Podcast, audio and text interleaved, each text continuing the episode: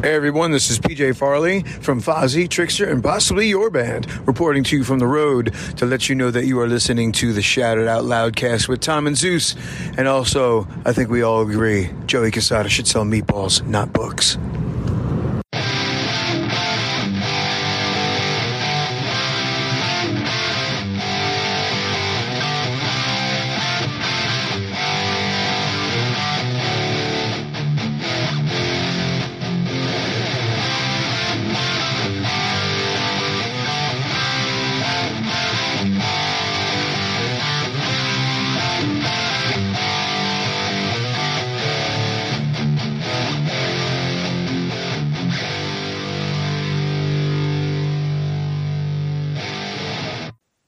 Greetings and salutations. Welcome to Shout It Out Loudcast. Don't turn your radio dial. You're in the right place because the album review crew is back with episode number 49. We're calling this one Look Out. There's danger on the track. You may find ninjas, Cherokees, Carries, and even noble ancient knights on the loose. And things may change, my friend, but things will never be the same again. Tommy Zeus, how are you? Well, it's 8 a.m. on a Sunday morning, and we're talking about Sonny Pooney's final count. Ninjas and Cherokees. We're at a fucking car dealership right now. What's Wow. up? Wow. Yes. yes uh, this ought to be interesting. I'm not going to give anything away, but this ought to be interesting at least. For a month, I've been sending in the text group every once in a while a recorded message. Yeah. Do do do do do do do do. I think one time I did Scooby Doo Doo. Oh, we oh yeah oh yeah we got it. Oh Luck, yeah, we got lucky it. Lucky us. Yeah, yes. we got it. And and now all three of us are on the Trail of Tears this morning. So. oh boy. Oh boy. oh boy, it's a big one. yeah. Well, um, last time we did Tom's pick, Van Halen's Fair Warning, Yeah. and uh, what a difference. Uh, Tom, we did uh we did uh, a poll for that, right? Yes, we did. Yep. As always, our ARC poll, we picked the top four songs according to us. Uh, and they were Mean Street, Unchained, So This Is Love, and Hear About It Later. And to no surprise, Unchained runs away with this one 56%. Mean Street at 28. Hear About It Later at 8. And my favorite, So This Is Love, stumbles in at 8% also. Lots of votes. Lots of people love this album. This is cool. Saint Van Halen says my favorite Van Halen album. This pod will be my workout listen today. Oh, good luck with that. Kevin's on fire. This is like picking children for me, but I went with Mean Street. As my late cousin Ben would say, it's all about the groove. Great episode as usual. Tony from Restrained, who's responsible for our intro music and who's probably on a cruise ship somewhere in the middle of the friggin' Indian Ocean. Um, Unchained is the hands down winner, no contest, one of the most memorable riffs ever. Yeah, a lot of people say Ken and Satan service, the riff in Unchained gives me a ball erection. Wow. I didn't know that was a thing. I have to try that later. Well, David Lee Roth had those inflated ball thing. Remember in the video? Not Yes. a, a inflated cock thing, an inflated ball. Yes. So lots of comments here going back and forth with Mean Street and Unchained. Unfortunately, not too much love for uh, my favorite, which is So This Is Love. But let's get some opinions here on the album itself. Isn't Our buddy- our- crazy? Because so this is love was a single, and normally the singles run away with these votes. That's how bad the single was kind of promoted. I well, yeah. Plus, also, so this is love is not like a true quote unquote Van Halen. It's like it doesn't have like a riff. It's more of a bass groovy kind of song. So I could see why people go to Mean Street or Unchained. That would you know that makes sense. Uh, our buddy Murph, of course, sends us a gif of Potsy and Richie Cunningham because Murph is Potsy. Um, let's see here. Aggie Dad and Tiger Grad. I didn't discover Van Halen until 1984, and Fair Warning was not a favorite of mine as a kid since it wasn't the party anthem album. But as time went on, it's become my second favorite Van Halen album with everything Eddie does on this one. LP, also known as LP Sterlino, says this is probably, oh, this is a comment right here. This is probably the best album from the 80s that isn't Kiss. Ooh. He must not be including the final countdown by Europe. Yeah, or the Poison album. Oh, the point. Yeah. Or yeah. And then Tony again comments with a big picture of a chocolate Charleston chew. if you don't remember what that reference is, go back and listen to the fair warning episode. That's Shaq. I feel good. yeah. All right. And that's enough of Twitter right there. Everybody loves fair warning for the most part. So Over on the Book of Face, Ray Gala says, Oh my God, a bonus holiday gift. This is a great album. So Sonny will hate this. Yep. The Greek Thunder from Down Under, Thanos Akratides. Fantastic review, boys. I find myself agreeing with all of you, depending on the song involved. Sonny, you're like the strict judge on Dancing with the Stars who really gives compliments. The album certainly has some of Van Halen's greatest moments, but the 1970 debut and FUCK are my favorites. Oh, wow. Yvonne Jepson. Oh, is this in between him uh, fixing his furnace at two o'clock in the morning? No, Tom, this is in between him being put in straitjacket with his crazy post. What the fuck, dude? Yeah, somebody needs to do a wellness check on our buddy. he is fucking out there. Good lord. And we don't need to hear about your fucking latest sex in, uh, or lack thereof, buddy. Keep You know what's yourself. Jeps, Jepson's just like the definition of an incel. oh my god! Anyways, go ahead. We love, we, Unbelievable. we love, we love I. Go ahead. just a lot of information there, Kevon. Anyways, though I love Sonny, Oh, it couldn't be more different. I seriously watch football to watch the Cowboys lose, and they did. Uh, but I do listen to ARC to hope Sonny wins. And again, he loses. Clearly, he ate paint chips.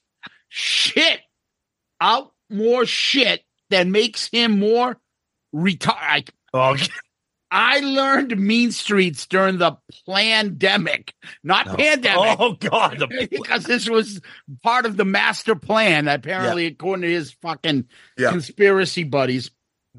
To control Just- the population. Oh, yeah, exactly. Yeah. Yeah. Yep. Just the intro. The solo can suck it. The album rules, besides the one keyboard shit song, it's a masterpiece. Yeah, somebody named Mario Aguilera III says, yeah, Sonny was clearly eating some serious paint chips. No, They don't like your fucking uh, Van Halen takes there, Sonny. I love that that one song is a piece of shit, the rest is a masterpiece.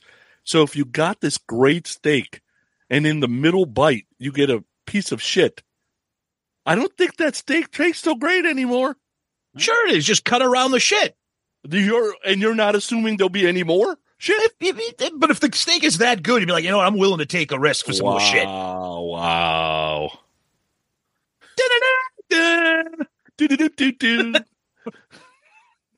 Uh, anyways, uh, Mark Flores music. Yes, Yeah. Tom. Big exclamation point. Yeah. This album is Testosterone Tsunami and my second favorite album ever.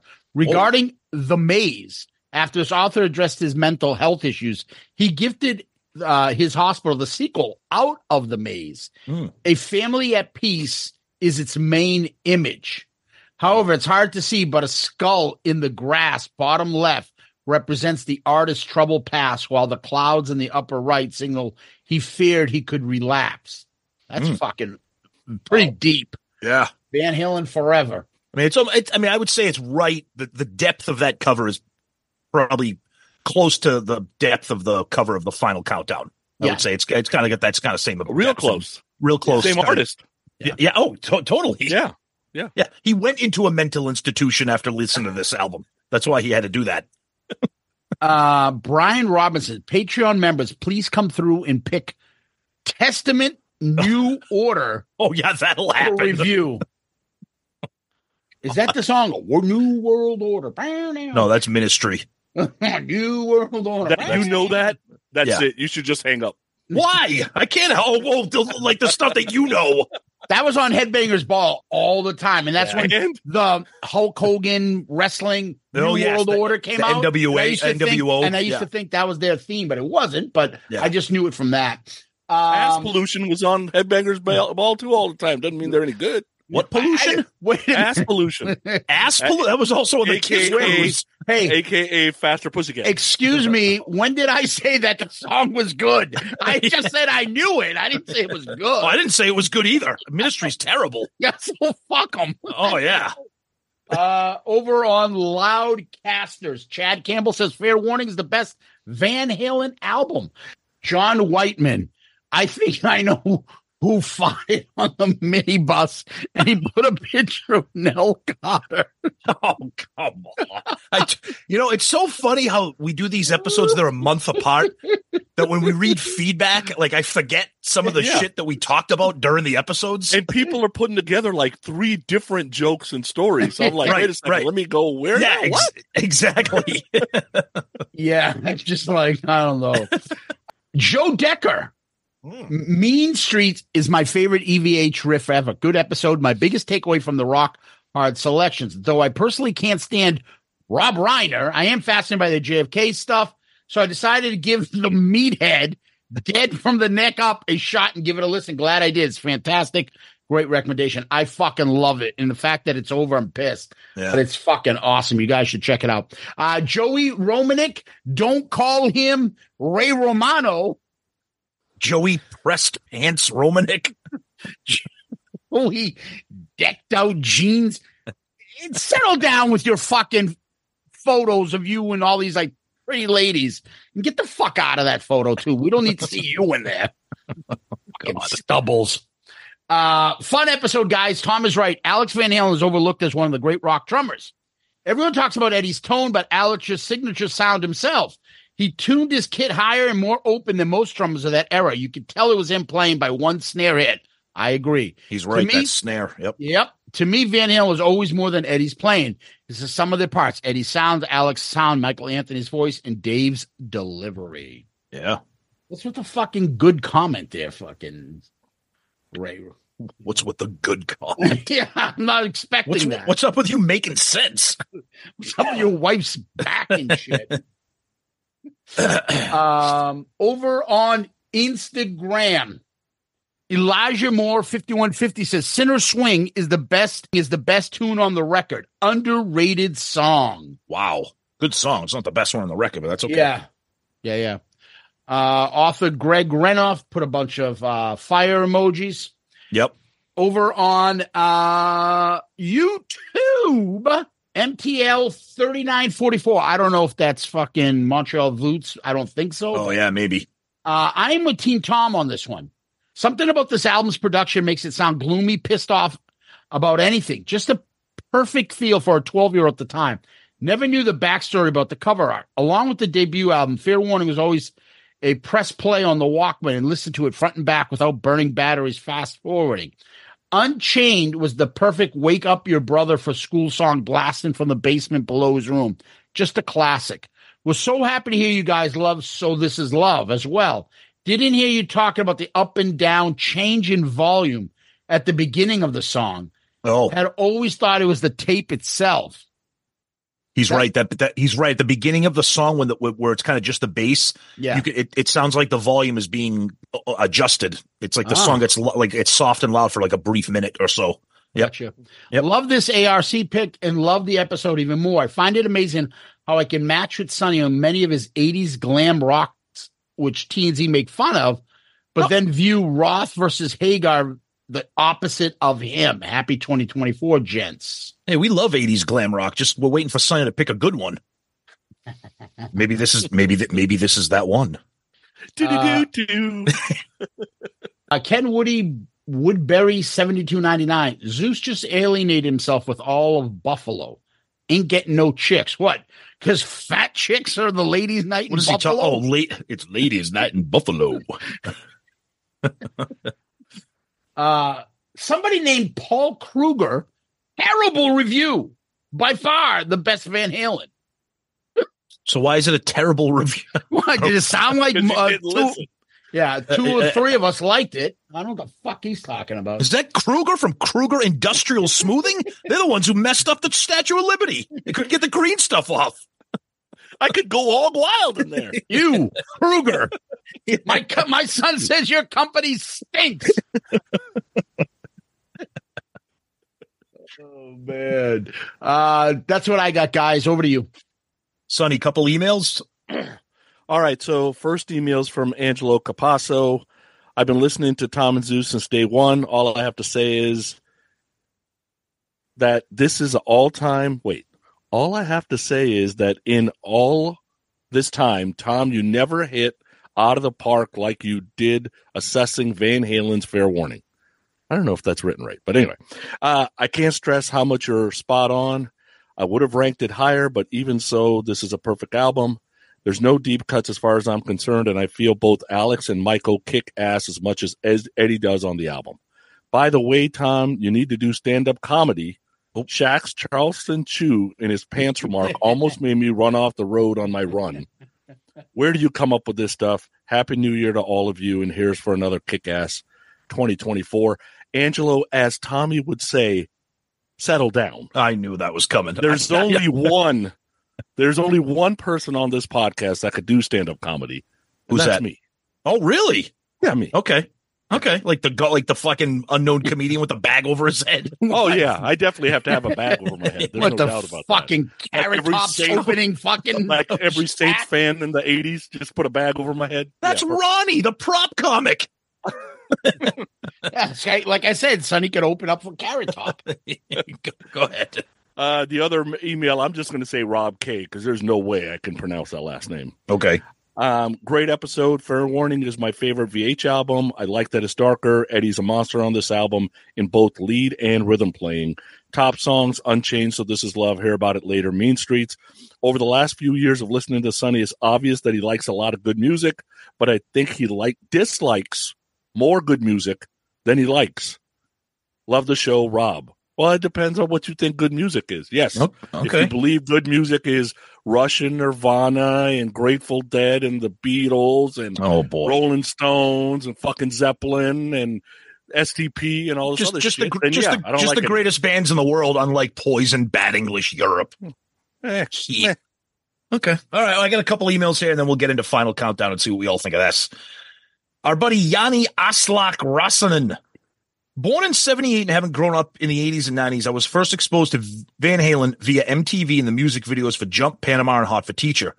The 1984 album was huge in Finland and it was everywhere, but the rest of the catalog not so much, since the band re- really didn't tour in Finland until 1988. Or excuse me, he says 1998. I don't know if that's a typo or not. Excluding the debut, Van Halen has always been surprisingly inconsistent on records, having to rely on covers or eyebrow raising fillers. Van Halen is no exception. Unchained is flawless, and as good as the rest of the album is weak. Without that song, Fair Warning would fall flat despite the band's magnificent musicianship and unique playing. That's a terrible take, but I respect you, Yanni. My personal favorite album has always been 5150. Artistically, Van Hagar wipes the floor with the original lineup, but lacks the wild, goofy, wacko, bozo charm of DLR. The battle between Van Hagar and Van Halen is one between musicianship and showmanship. Fair Warning is a weird experimental record with one absolute masterpiece on it. Well, I'll give you credit. It's a thoughtful review, even though I completely disagree, but that's okay. It's okay. Did he say the- they, did he say they broke up in 98, right? He said he, unless that's a typo, he said the only time they toured Finland was 98 Oh, that's probably true with uh, Cherone. with Cherone from Van Halen 3. yeah, they were yeah. all over the place. Yeah. Yeah. Yeah.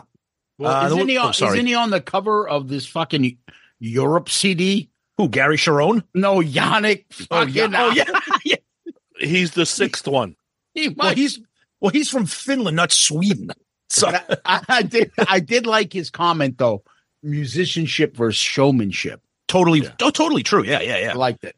Yep. Uh, wrap up feedback with Tony the Taxman, Anthony Barone. Just a small reminder that I selected Fair Warning as my ARC pick six months ago and thought it had a chance to get picked, but the Sonny veto power must be strong. Okay, I'm going to cut you off with that and explain to you the process here. First of all, Tony, yes, I remember you picked Fair Warning. Second of all, there's no veto power. The way I'll give you a little peek behind the curtain about how the ARC picks work. Every Patreon submits an album and then myself, Zeus, and Sonny each pick one album, and then that goes to the poll. I did not pick Fair Warning because I knew that I was going to pick it as my own pick eventually, and I didn't want to nominate it for a poll and have it lose. So that's the little story behind that. Uh, then he says, I got into Van Halen during DLR and Sonny got into them during Hagar. However, I can listen to all Van Halen with all three singers. We can like DLR and Sammy Hagar. After all, it's about Eddie and not the singer. Ooh. I'm so glad Tom picked this album. Next step is to get Tool on ARC. Oh, I remember when Fair Warning came out. And I remember when the needle dropped on Mean Street, and I was like, how the hell is Eddie doing this? Mean Street is still the best song on this album, and Fair Warning is my go to Van Halen album. Keep up the great reviews. Thanks, Tony. S I O L Hall of Fame 2023. Yeah, AB CPA Inc. That's how you sign an email with your Hall of Fame signature. Good stuff, Tony. Yes, I knew you'd be excited about this because I do remember you submitting it for a Patreon pick. So, and that's feedback. All right, let's take a quick little break. But before we uh, do, we got to talk about the little giddy up in Tom's pantalones. Oh, is that what we're calling it? All right. Well, I have to give all the credit to Magic Mind. Yes, that's right. Magic Mind. The magic little bottles. Each shot contains a magical combination of over 12 ingredients designed to stimulate focus, creativity, energy, motivation. I'm telling you, this stuff is amazing. It's all natural ingredients. Take it with your coffee or your tea, and it has a cumulative effect. If you start taking one each day, you will notice it. It gives you a little bit of clarity, gives you a little bit of focus, gives you a little pantalone boost. and I'll tell you right now, it tastes good. That's the that's the key thing.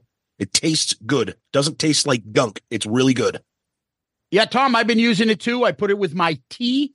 Same results as you. It's been working for me. So um, I know we have some sort of a code or for our listeners too. That's right. We do. Only good for this January. I mean, there's only a few days left. Magic Mind is going to help you crush your 2024 New Year's resolutions. You go to magicmind.com slash J-A-N, as in January, shout it out loud, and use the code S-I-O-L-20. It's an extra 20% off when you order and subscribe. Check it out. You will not be disappointed. Magicmind.com, S-I-O-L-20 is the code. So check out Magic Mind, uh, all you loudcasters out there. Hello, Pantheon podcast listeners. Christian Swain here to tell you more about my experience with Raycon earbuds. Our family now has three pairs of Raycon earbuds around the house, and my wife just grabbed a pair of the Headphone Pros to replace some headphones from a company that was double the price. And yes, she loves them. Now, if you haven't pulled the trigger on a pair of Raycons, or even if you have, but you're in the market for another pair because they're just that good, well, now is the time to check them out because they just launched their upgraded model of the best selling everyday earbuds. With Raycon's upgraded everyday earbuds, now you also get active noise cancellation, ergonomic design, and multi point connectivity that lets you pair with two devices at once. New quick charge function, three customizable sound styles, plus awareness mode. Available in a variety of vibrant new colors to complement any and all skin tones. I even have a pair of earbuds in a cool green color. I have tried just about every earbud known to humankind, and these Raycons are fantastic. Seriously, if you've been wanting to check out Raycons, there truly is no better time. You're going to ask yourself why you didn't check them out sooner, and Raycon offers a 30 day happiness guarantee. So, what are you waiting for? Go to buyraycon.com slash Pantheon today to get 20% off your Raycon order, plus free shipping. That's right, you'll get 20% off and free shipping at buyraycon.com slash Pantheon. Buyraycon.com slash Pantheon.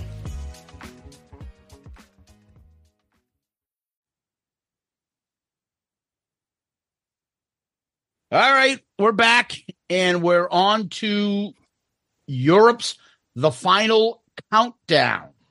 This is Sonny's pick. So, Sonny, you lead us off. Let us know how you got into the album and uh, your thoughts.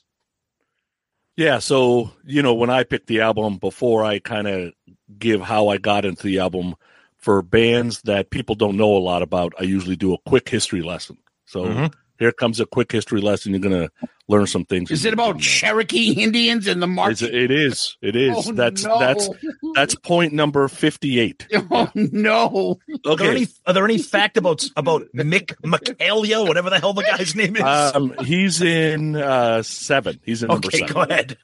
All right. So, quick history lesson. Uh, Europe is founded in Sweden. They're a Swedish band. 1979. They've released 11 studio albums.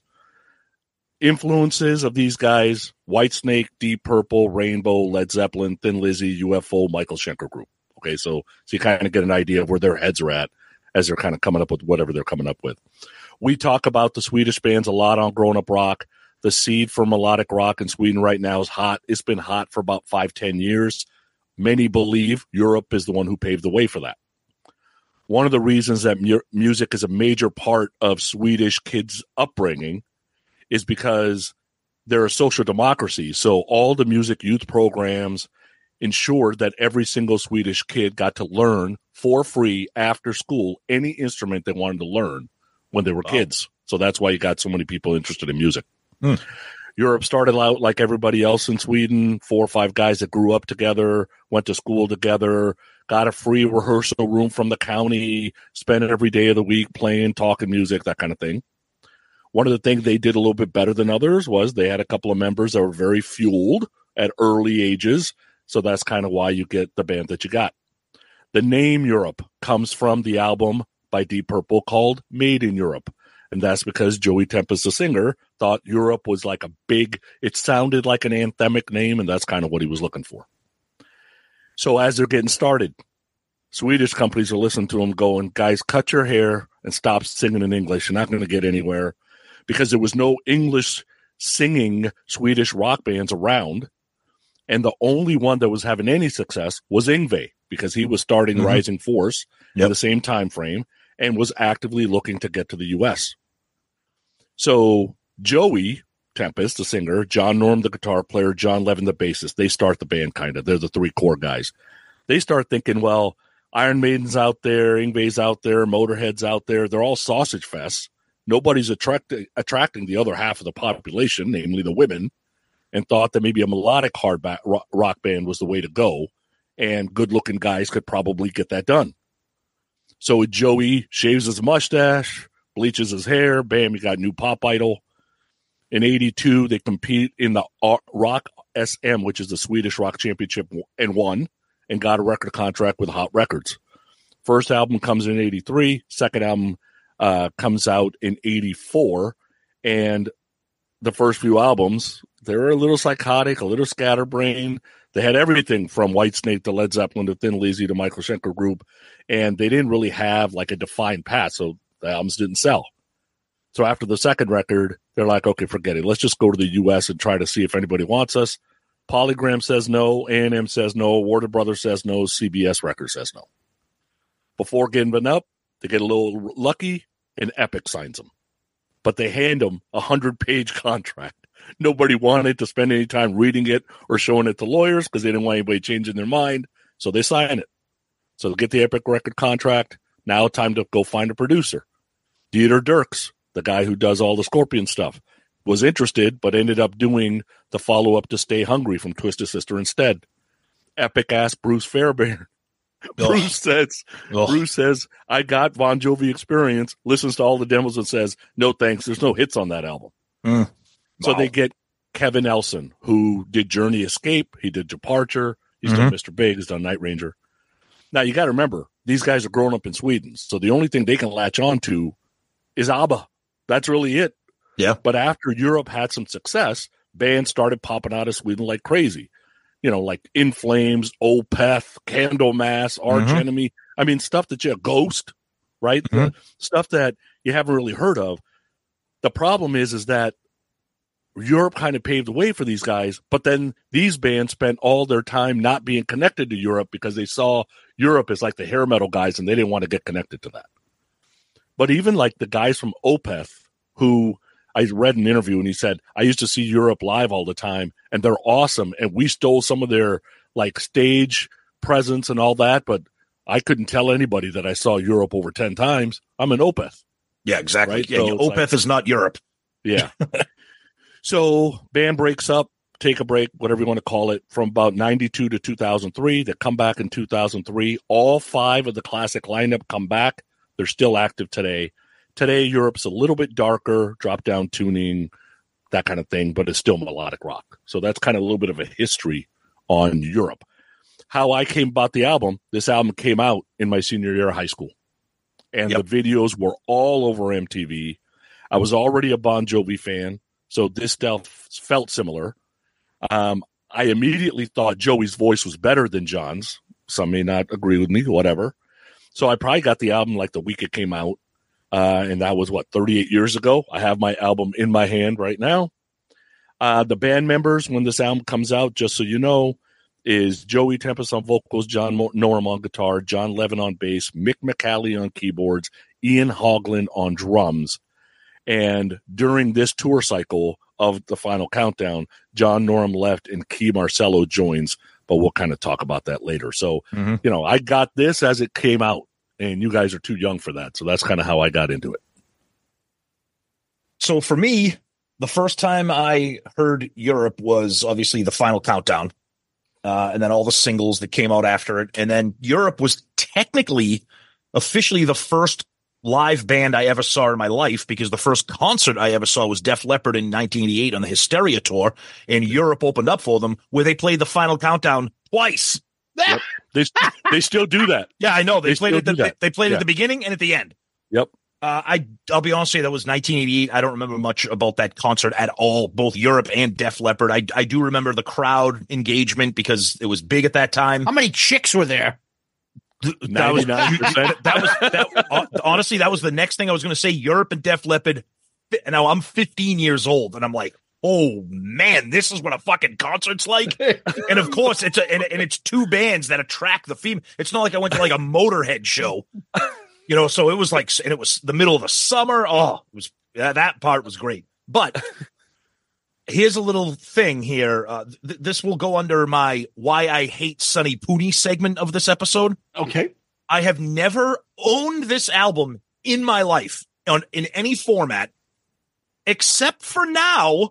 I own the Oh. purple vinyl, the purple vinyl of the final countdown. I'll explain why at the end of the episode later on. But this is the first time I've ever owned it. This is actually the first time I have ever heard the non-single songs.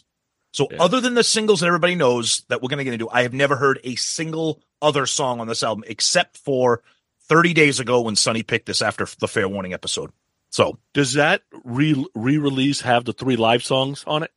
it on the vinyl, no, but on Spotify it does. On Spotify, the, the the the streaming version has the live the live tracks. Yeah, Yeah. yep. Zeus. All right. So uh I don't know why you said uh, this came out before you guys. I remember exactly when this thing came out. Yeah, it was On eighty six. We're Yeah. seventh, eighth grade. Yeah. Yeah. I remember. I got it then. Okay, I bought their next album. It had that song Superstitious, I think. Yeah. like that. Yes, I remember that Keep one too. I had that. in that road and Yep. I'll follow. Oh God. No one asked for it. Keep on calling my name. Oh, I'll God. be there. Stop it. And if the mirror should break, Oh God. All right, on that note, but I remember this when it came out. I Yep. and the final countdown and seeing the video and then just being like, I don't know, am I supposed to like this? They're moving around and acting like this is hard rock metal, but this. Yeah. I'm like, I don't know if this is pop. Like, I don't know what this is because they're acting like it's metal, but they don't look like it. And it's just, it was confusing me, but I could not deny it. I mean, like most people, it, uh, you might be an uh, annoying, but you you fall for it. And then you know, Rock the Night comes out, and I by that point I already had the album, and I knew this album inside and out. Go to college, throw this and everything else that's In the similar to- away. Uh, Sonny comes back and picks this. I get the album again. I get it on CD, and mine has bonus tracks of Oh, okay. Final Countdown, Danger on the Track Live, Carrie Live, something called Seven Doors Hotel, Mhm. uh, Rock the Night remix, and On Broken Wings B side. So it has all those on this CD in the Mhm. remastered version of it. Mhm. Um, as soon as I played this album for the first time since Sonny picked it, I remembered every single song on it. Yeah. I used to play this a lot when Yeah. you know back in middle school and junior junior high and uh, high school and stuff. So I know the album inside and out. Um, so the fact that he picked this made this an easy review for me. So I'm I'm ready to go about this whenever. But before we do that, we got to get into the album cover.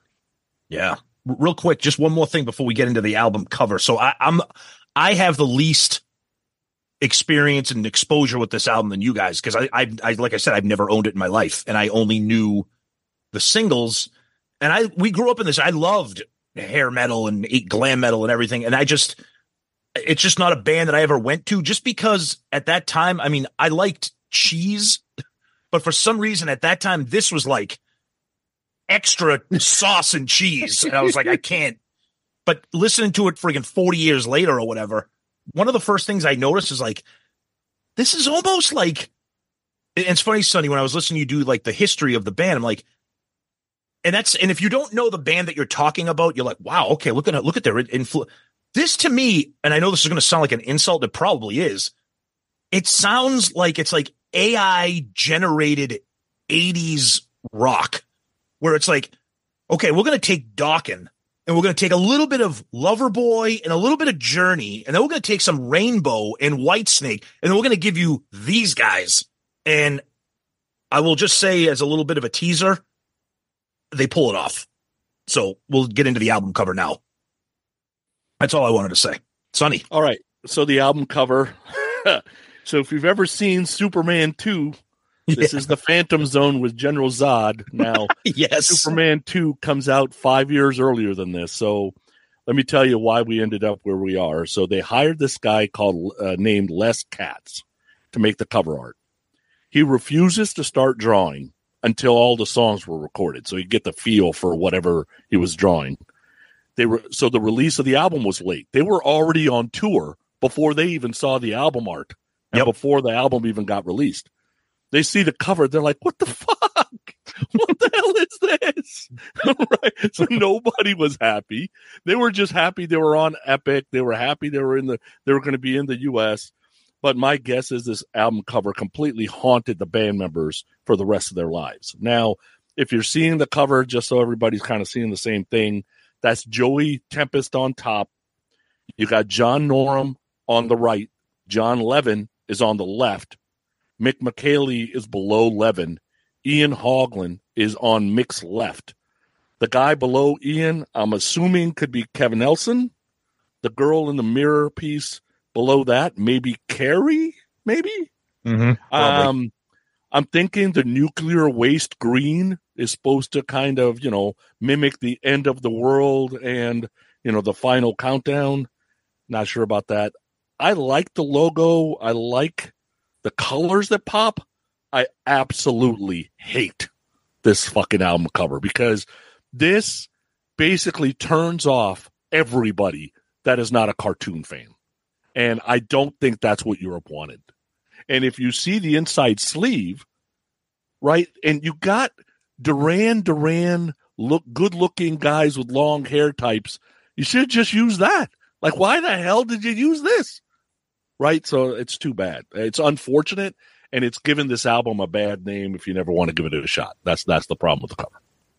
Okay, I am going to. I totally get what you're saying, and I am going to 100% disagree. I fucking I love this cover. I love the artwork. I love the colors. I love. I, I think it's. I think it pops. I think it really, especially in the age of vinyl, this this pulls eye. This is, this is it's like a Kiss cover. I mean, it's like Destroyer or something. It's like it's it's that kind of powerful, colorful artwork. I mean, yeah, look, I mean, for the right now, looking at it in 2024, I might be like, ah, what were you guys doing? But I think the the artwork of the Europe logo itself, and then all the colors, the purples, the blues, the silvers, the earth, like the dynamics of of everything, I think is fantastic. I think the back cover is looks like something from like Duran Duran or like the Human League or something like that, like that, like that little star, whatever, that little triangle. And then to comment on what you said with the inside sleeve, if you put this up, this literally looks like every single 80s hairband group photo I've ever seen in my entire life. Yeah, yeah. Every that you this is the most indistinguishable group photo you've ever I've ever seen in my entire life. Almost every hairband we've seen. Oh, that one. Zeus is holding up the CD. That's different. I'm holding Yeah. up the vinyl right now. yeah, that's on the back. Okay, so you have the Yeah. back. Okay, so I don't So have that. You don't have this at all. I don't have. I don't have. No, No. that that looks like a look at this fucking photo. dude. That looks like a Sears portrait studio family photo. That's what that looks like right there. This is horrendous. Yeah. Yeah. The, the, the one that I'm talking about, the one that's on the back of your CD is on the inner Yeah. sleeve of the vinyl. Yeah, that's the one. And it's a good pick. You're right. It's generic, but it is a good pick of them. It is. It is. But I, uh, but I, I, I just, I love the artwork and I love the colors. I think it's really visually, like, I think it pulls you in if you're at a record store in 1986. All right. Uh, I, I I'm almost speechless that you compared this to fucking Destroyer cover. I comp- I'm comparing it in the aspects of a comic strip with, with, with Oh. popping colors. I'm not, that's all I'm saying. you I'm might just- like the colors, but these fucking cartoon drawings of these idiots. yeah, that's all I'm saying. fucking horrendous. oh, it, it is is. It- a fucking stupid cover. I'm with Sonny. If I'm on tour and we're getting traction and we're doing shit, the final countdown could be like a fucking rocket ship leaving the earth or something blowing up. And I see this fucking stupidity. I'm like, what the fuck? I love it. I'm with Sonny on this. It's fucking goofy. It is goofy, fucking- but it's also 1986. Look how feathered their hair is. What's better? What's worse? This or look what the cat dragged in? Oh, it's but it's I'll comparable. let you know later. I'm gonna I'll, let you know I'll later. let you know later. Good. Yeah. That's fair because we, we did look what the cat dragged in. yes, but I'm just saying it's just it's like that. It's very comparable. Like if you put those album covers up and you go up to like Megadeth or Metallica and you're like, and the CD drops out. Oh, what do you got there? Oops. Yeah, but then, but then, but but then not. But then, I don't know. I like it. I, I'm thinking I mean, of the. seriously.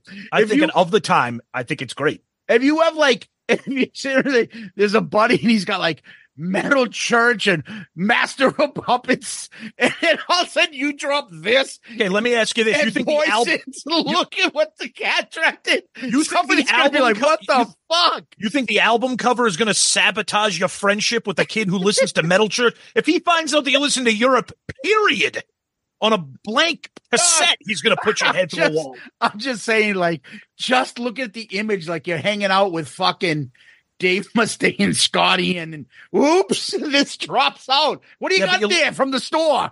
Oh, I got this album. Yeah, but you're looking at it through the lens of not, not it's 1986. Back I then, we didn't know any better, and we thought this was cool. I, I just, I can't believe we're talking I about never, Metal I Church. never thought Can this the- was cool. Oh, Can I- any I- of the three of us even name one Metal Church song? I can't. Badlands?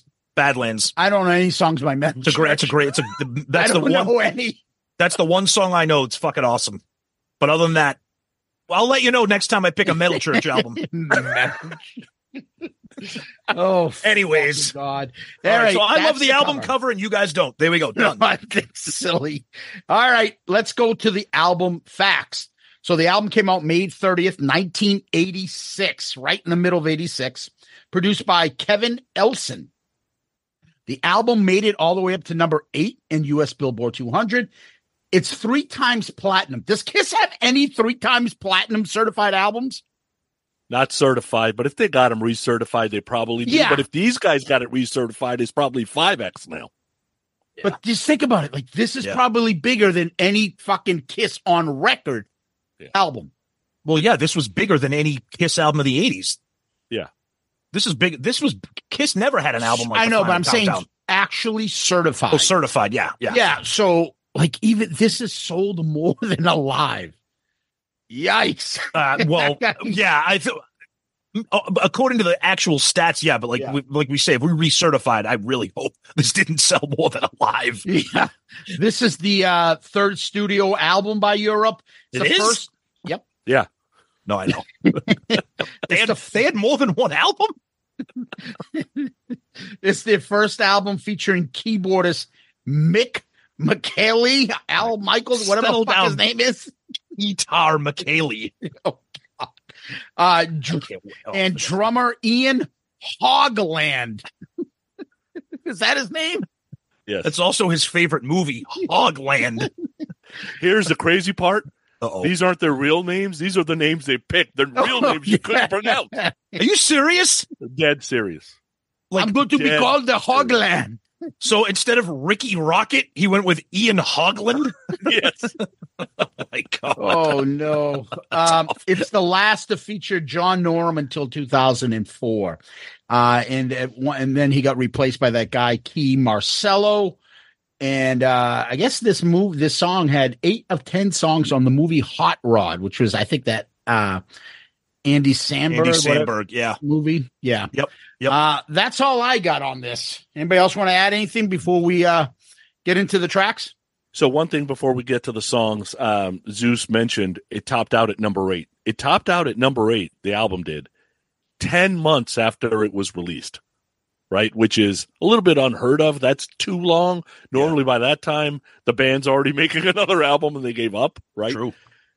The seven it could not beat on that day. You're gonna love the mix of these albums on the Billboard 200.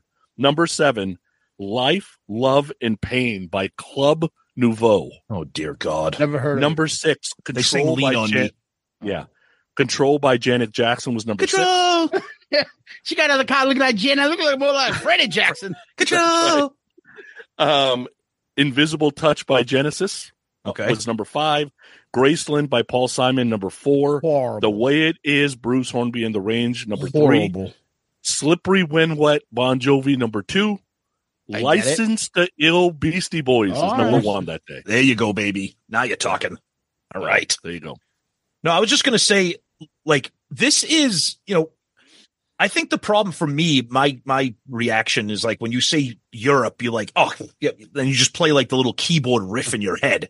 Like I, I I guess it's a good and a bad problem to have when you're this band because they have one of the most recognizable sounds and songs, which is ironic because on our recent Dome Damage episode, the list that we reviewed had the final countdown as one of the most irritating pop songs. Um, but to have like five singles total, four in the US. Love Chaser was only released as a Japan single.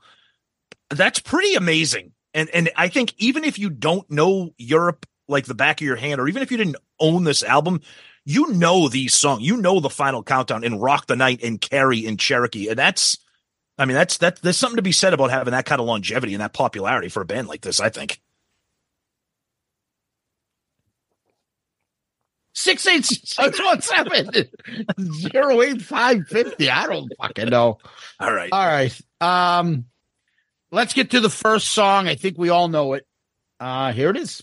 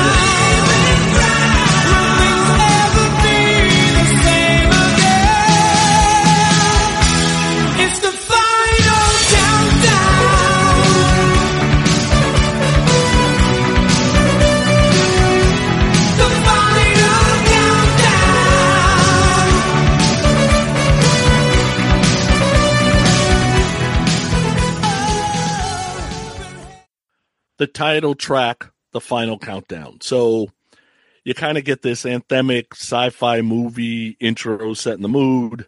Uh, then kind of the synth line comes in. So what the story is around this is that main keyboard lick is actually written by Joey Tempest because he started out as a p- piano player. It was written three years before this album was even released for a discotheque in Stockholm called the Galaxy. So they came to Joey, asked them to write a theme music. So the Galaxy used this every night as kind of their opening the doors and people come in to dance kind of thing. Nobody had heard it in the band. Leven and Joey are at that club one night. Leven hears it and goes, The hell is that? Joey goes, I wrote that. He goes, We should make that into a song. You wrote that? And that's kind of how the song came out. The lyrics is are inspired by David Bowie's Space Oddity, whatever. Um, people of Earth are departing for Venus. Okay, so you got to keep remembering these guys are Swedish. So when it translates to English, it doesn't it, it doesn't translate always perfectly. And I think Joey doesn't always realize what he's singing about because Venus is 460 degrees above Celsius. So there's nobody leaving the Earth going to Venus. Okay? But I guess it doesn't matter much. Um, in the song, the whole backing vocal, leaving ground, nice earworm, insanely catchy chorus, even though there's not much to it. The guitar solo is perfect to complement the song. You can immediately tell that Norum uh, is heavily influenced by the Blackmore and the Yngwies of the world. John Norum absolutely hated this as a single. He's like, we are fucked if we release this because nobody's going to take us seriously as a rock band. And then, of course, you know, people didn't. Now, people have seen the Geico commercial probably that this came out on. It was one of the first Geico commercials that had a rock song connected to it Yep. as the burritos cooking in the microwave. Yep. And uh, the listeners are going to hate this, but uh, you know, just clip this for future use. So, Kevin, go ahead and uh, you can clip this right now. The song "The Final Countdown" is better than Mean Street as an opening song to an album. Yes, I said it. Deal with it. Fuck you. All right, there you go. Okay. All right. All right. I'm not going to fight you on that, but that's okay. so, again, for me, when you get past the synth riff and the song kind of settles in, and I think this kind of can apply to a lot of the songs on this album, as, as or at least for me as we progress through the album, it's a fucking great song. I mean, it's a great song. It it rocks if you can kind of separate yourself the, the keyboards are so overpowering and so overbearing. That's why John Norum really didn't even like the album for a lot of it because he's like, what the fuck, dude? But I, I tell you right now, Joey's voice, I fucking, I love it. It reminds me almost of like a Don Dokken type of voice, very like smooth and soulful, not raspy, not a howl, not a growl, very, very smooth. And regardless of whatever the fuck he's singing about, he, he makes you think that he believe it's very important what Joey Tempest is saying right now when he whenever he sings these songs. And I think the production is fantastic. The band sounds great. And John Norum, another guy that we covered Zeus on Dorm Damage. We did an episode on underrated guitarist from like the hair metal era. And at the time of that episode, I again I wasn't familiar with Europe. I didn't even know who John Norum was. I'll be completely honest. I'm going to mention his name more than once throughout this album. Fucking solo on this thing rips and it, it, it's a double-edged sword because they're known for this song but they're known for that synth riff and there's to me there's a lot more in this song than just that. And and the chorus and everything i think it's i think it's a really well made song. The production is great. The final countdown is written by Joey Tempest. He wrote all the songs on the album except for, I believe, one which he co-wrote with the keyboardist Al Michaels, Mic Michaeli, which was Carrie. Uh, first single, number 18 on album Rock Tracks, number eight on US Billboard. Blender says it's the 27th worst song ever. Wow, Each stupid. one has the number 66 best hard rock song. Um, uh, you know, the Sonny mentioned the band, um, uh, the guitarist not liking this. Uh, the uh, Tempest and the record company want this the first single. The band was fighting them on it. Uh, meant to be written as the opener to concerts. Uh, Tempest says that it has a little gallopy theme like Iron Maiden. It's played at a bunch of sporting events. You always hear it at at a game or something like that. It's the it's been in uh, commercials, as you said. It's been in documentaries. There was a documentary about that Greek team that won the Euro Basketball League in 1987. I think Greece is still celebrating the streets because they won one fucking basketball tournament in 1987. I still think they do like fucking annual celebrations to that. It's fucking ridiculous. Uh, the wrestler Bryan Danielson used to come out to that in Ring of Honor and AEW sometimes. He comes out to this song. And if you can hear it, especially in the solo, that is a very Ritchie Blackmore Yep. clean Yngwie like it Mhm. is it is but it's melodic Yep. Yngwie it's fucking melodic it Yeah. works perfectly in this song go to the guitar solo beautiful melodic solo right back into the song uh Tom has kind of hit the, the nail on the head here say what you want you can't get the song out of your head Mhm. the vocals work. He's got a great voice. Uh, I don't know if I like it better than Bon Jovi's. I think there's, I like what they do, each of them. I don't think Yeah. Bon Jovi is singing Final Countdown. I don't think he's singing uh, Dead or Alive or Living on Prayer. They each have good voices. One works for the other, uh, and he's got a great voice. The band works. Even the, the cheesy intro solo, and then all of a sudden the band picks up. Like it, it, it moves. It works Yeah. Yeah. Totally. this band has almost as much swaying in it as any band has in their music. And and, and if you know what I mean, Tom, because I we always talk about this, the, the part in the song where they both both guitarists are swaying back and Totally. It, it, it's that that part like in that time of year, Vinnie Vincent. Yep. That tempo, that tempo style of song. And, and both and everyone guitarists are swaying. Mhm. This has the most swayable fucking song Yep. of all time. And now let's get to the video. So it's got like some sort of like a drone video flying over mountains, and it looks like a rocket ship's taking off, and they're talking about this stuff. And then like it goes through the concert, and then there's a close up of Joey Tempest, who looks like a live fucking elf. He looks like a fucking elf. He looks like Theon Greyjoy from Game of Thrones with a wig on from the 80s. He's a weird looking guy. And there's a lot of teeth He's Swedish. and and there's a lot of makeup on in him oh. in this video. A lot of rouge and other shit on him. He Right? looks very, very feminine. Yeah. Like he looks Like, like, he, he, he looks up. like a he, yeah. He looks like a like a pretty woman. Like he like he look he, he looks like I said it earlier when we were talking about the album cover and the sleeve photo. He looks like an AI generated hair metal frontman. yeah, he got all tarted up for this video. Yeah, And I- I- uh he's a yeah. better version of Lizzie Borden. That's what he oh, looks he's like. way better than Lizzie Borden. No, but he's a better looking Yeah, yeah. Lizzie Borden. I'm saying the look. But his Look- style, but but even like his general facial features, his hair, his skin tone, his outfit, he looks like you could cu- you could run off about four or five different hair metal guys. He looks like a combination of all of them. Yeah, but he also looks like a fucking elf. Okay, I, I don't. I, Yeah. I, mean, I mean, it's the Swedish in him, the fucking Okay. no, the Nordic features of his face. yeah, He looks like a fucking elf. The swaying in the video, the uh the makeup, uh, the uh Don Johnson fucking Miami Vice suits that they were wearing. Yep. Um, the keyboard guy looks like who's the guitarist from Quiet Riot?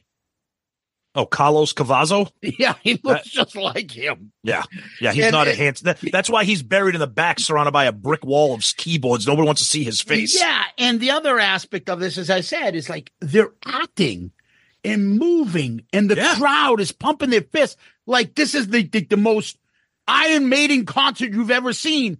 But then you listen to, to the keyboard and you're like, wait a minute, this isn't really heavy metal. But they're all like, yeah, Mhm. it just didn't fit. I don't know. No, you're you're totally right. So, all right. So, comment on a couple things. One is, it kind of feels like this. They're the most rocking band on the planet. Doesn't fit. You got to remember, they're in Sweden. They're in a Sweden club. Yep. And to Sweden, this is the most rocking band they've ever heard because they It's don't have any rock bands. Right, right. right? So this is it. The AI generated thing. That's on purpose. Joey will tell you himself. He's watching what's going on in the music scene and he's like, we can be a part of all of that. And I can write that and sell it. And we're pretty good looking guys. We can do all of that. We should do all of that. So, he, and he's never hid on that. He's never said, I'm not trying to do that. Even in this video, you got Norum's kind of playing this Yngwie strat.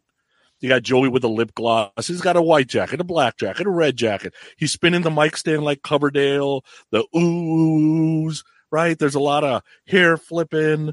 You know, you got people jumping up and down. I'm telling you, they were on the cruise in 2015. Yep. Dude, when they came on stage, the fucking boat was rocking because people were jumping up and Yeah. down. Nice. Like they just they don't play that much in front of an American crowd anymore. Yeah. So when they came out, people love these guys. nice. And then that whole five, four, three, two, one at the end, obviously is supposed to mimic kind of the end of the world, except for they didn't do the big, you know, the uh, White House blowing up and Independence Day or anything like that. Yeah. Like they didn't do that kind of shit. But uh, and John Norum is in this video, and I think this is the only video he's in He is because That's it. afterwards they Yep. made the other video. So, uh, you know, for if you're supposed to, if the whole point for MTV was, hey, come see us live because this is kind of what we are live, I think it works.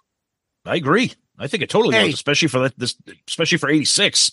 great point. It's one of those like it reminds me of Kiss. Act like you're this big stars. Put up the fucking flyers. Make everybody think you. When I saw this video, I'm like, who the fuck are these guys? How are they so huge? And I never heard of them. Same Yep. thing with Poison when they did Talk Dirty to Me. They were so outrageous, Exactly, so yep. in your face. You're like, well, these guys must be huge. Who the fuck is this?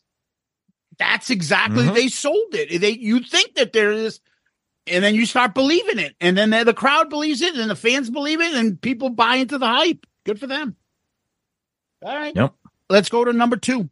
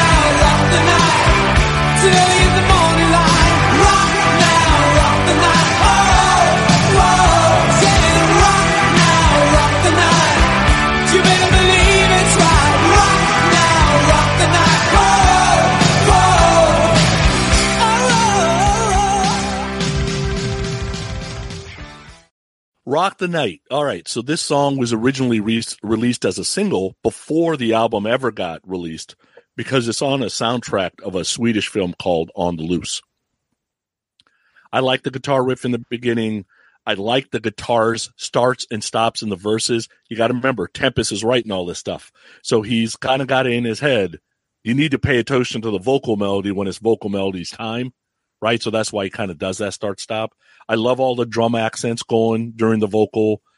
I like the whoa, whoa, yeah, you know, it's hey, it works. About two fifteen, you get this call and response between Joey and Norum's guitar, which is cool, and then into another blistering guitar solo. Remember, they were trying to set, they were trying to write songs that were simple enough to connect with a ma- mass audience, especially teenagers and women. Right, that's what they're out to do. Um, so to me, I get it. It's cheese. This ain't. This is past cheese. This is cheese in a can. Okay, this is the spreadable cheese that you put on chicken and a biscuit. Cheese I love, baby.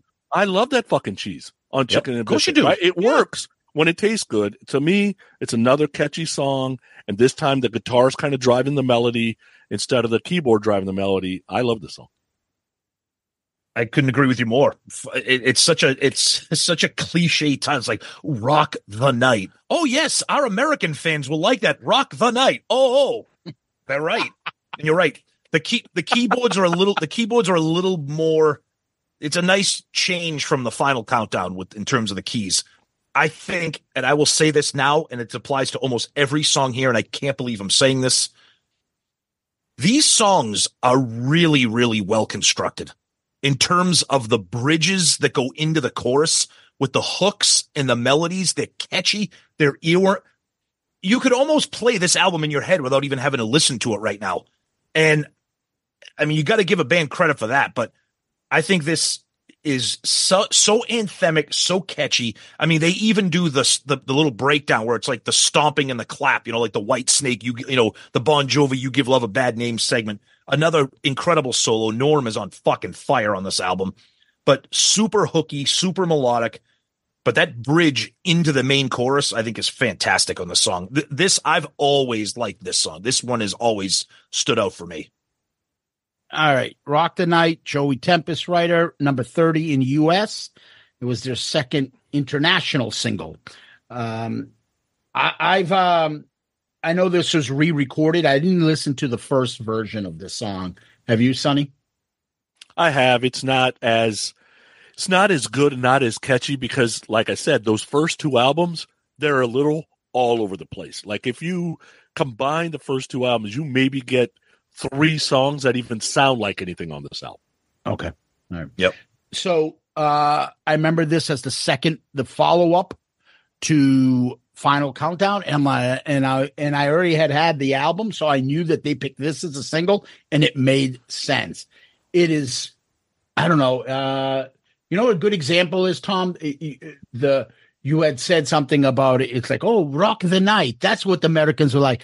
It's Yeah. like that Family Guy episode where he's trying to, um, uh, what's his name? Um, where Peter is like trying to figure out which one is the uh, dry cleaner he needs to go to. Yeah. And oh, it's the Chinese place has the Americans the best, John Wayne. This is yes, like, yes, yes, exactly. like, oh, they like this side. And that's what the, that's what this title is. Oh, let's say Rock of the Night. Yeah, exactly. Yep. Yep. Um, but it is very catchy and it is uh, a well written song. The vocals are great.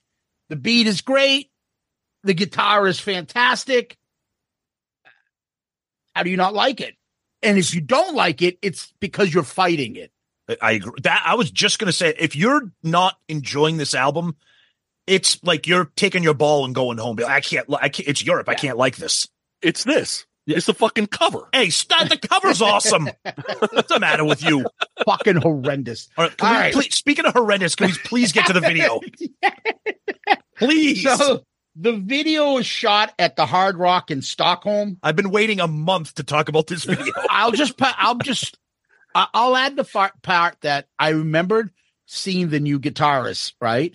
And just being like, who the fuck is that guy? Yeah. Wh- wh- what is the guitarist? Who's the guy that was in the fucking other video? I'm like, wait a minute, maybe that's not the guitarist.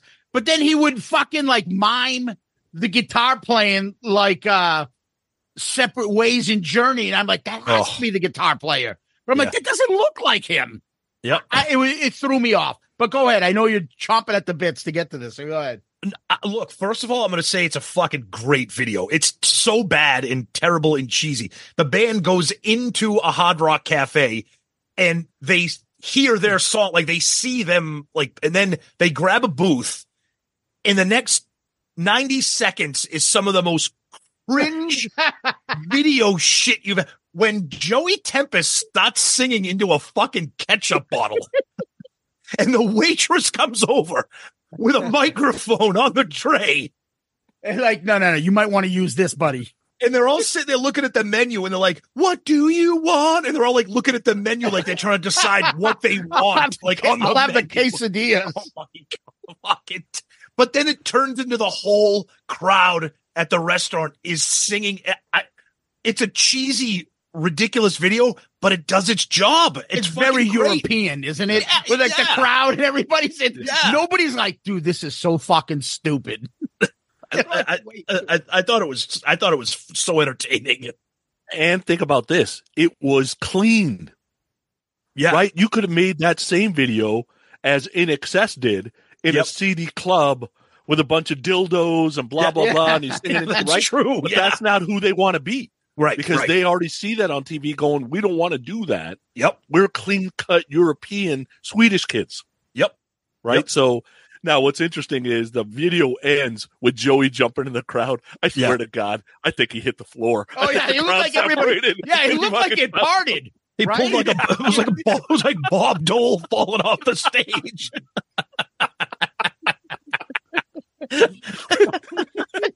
But this video had a lot of teeth and a lot of blondes. And you couldn't tell who was the girls, who was the guys, just a million Europeans. You couldn't tell who was in the band and who was like a customer at the Hard Rock. Dude, when that guitarist, I don't know if they're fucking fake playing on, on forks or like Oh, what he was he's- doing. He's drumming with the utensils. yeah. It was just, just like air guitar, stupid shit. I'm telling. But the one thing I want to add is, Yeah. I think I think you kind of hinted at this, Tom. Whatever they're doing, and it was in that fucking article that we read about the most annoying songs. Yeah.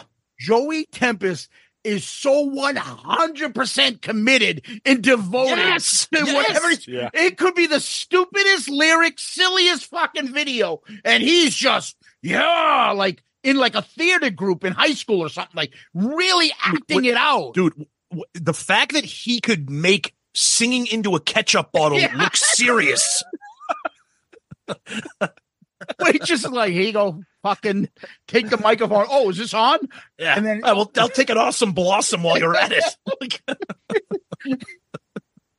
oh, man, that was good Oh, we got another one more video that's I just know. bad coming up. i know All right, let's. We're only on song three. Here we go.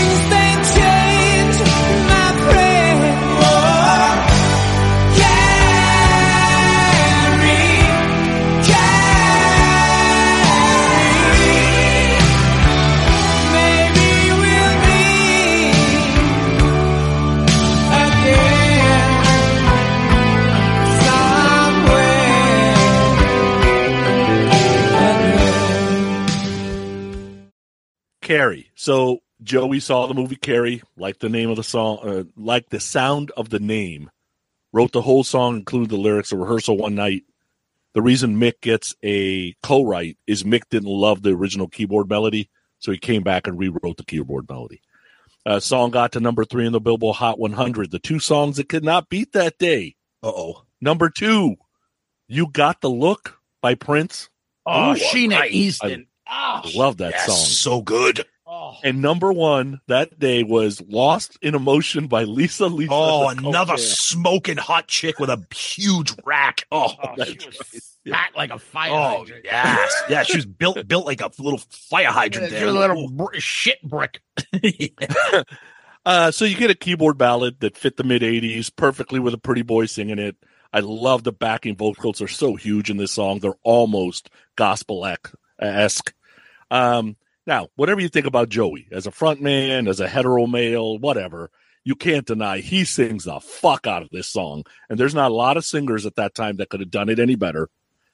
Norum does a great job with the solo, no Vinnie Vincent shit. So Here's the thing with Norum. Late in 86 comes, everybody knows he's leaving. He knows Carrie is about to get released as a single. He's like, fuck this. I hate the mix. I hate the image. I hate the poodle haircuts. We're not making any money because the fucking uh, thing we signed 100 pages that's all fucked up. I can't get any of my songs on the record because Joey's writing everything. And now this fucking ballad's going to define us. I'm done.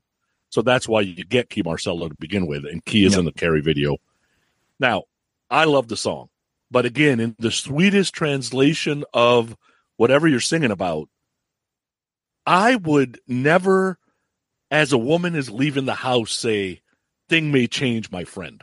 I might say, get the fuck out of here, you bitch, or just let you know before Funny. you leave, I did your fucking sister, or bitch, you better leave my James Brown tape, or something like that. But I would Bitch never better say, have my money.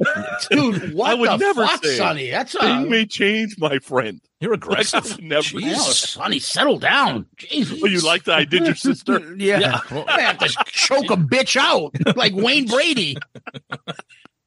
uh, in the end, a wonderful, amazing 80s ballad. Ah, you know, this again falls under the reasons why I hate Sonny Pooney segment. How are you getting me to like this album?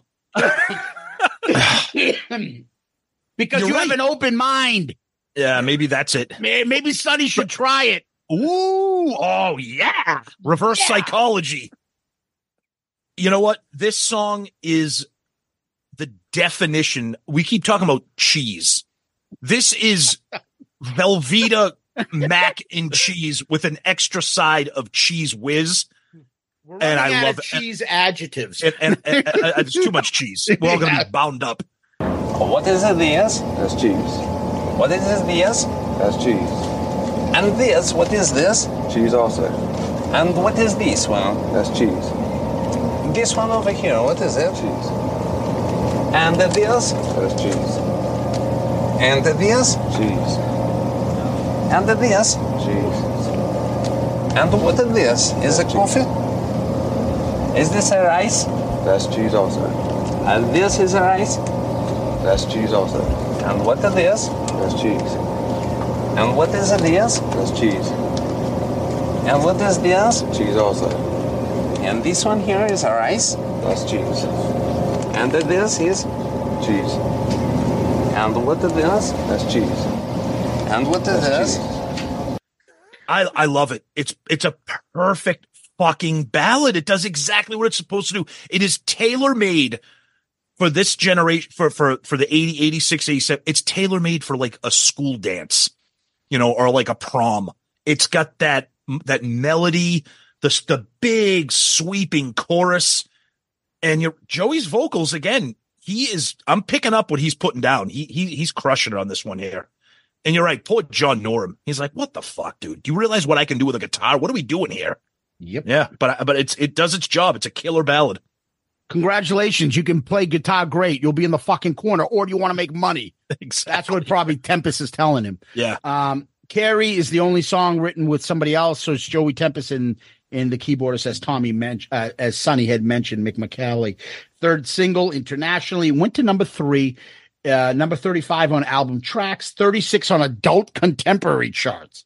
Uh, it is the highest charted song ever by Europe. Uh, the earliest version had just keyboards and vocals, but I like that the band jumps in on this. Now there's a, a little bit, and the guitar is nice. There's a nice little solo here. It's it's a good song. Thankfully, it's not a song title of a woman whose name is stupid. You know, Like everyone- Shandy? yes, like Shandy, something stupid like that. It, it's it's nice. It works. It's it's not a ballad that like, oh, this is so fucking. I don't want to hear this. It's not. I don't want to miss a thing. Oh, It's not annoying like that. right You may not fucking be in love with it. It may not move you, but you'll listen to it. You'll be like, oh, this is pleasant. It's Yeah. nice because the vocals work and the melody works and the band plays good. There's a video, a lot of 80s clothes. It's an 80s type performance video. Uh, a lot of uh, band members look like the guy that used to run, um, what was it, Headbangers Ball?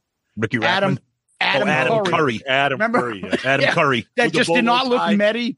Yeah, Yeah. it did not look metal, excuse me. And he had the like the but the metal hairdo. Yep. He just looked like a wimp in a Yep. metal hairdo. Yep. Uh, at the 224 mark, remember we talked about Joey Tempest just being too serious. He does a spinorama Oh yeah. Oh, move, Oh, and he's like, chorus. Yeah. and he does like a fucking school chorus fucking move.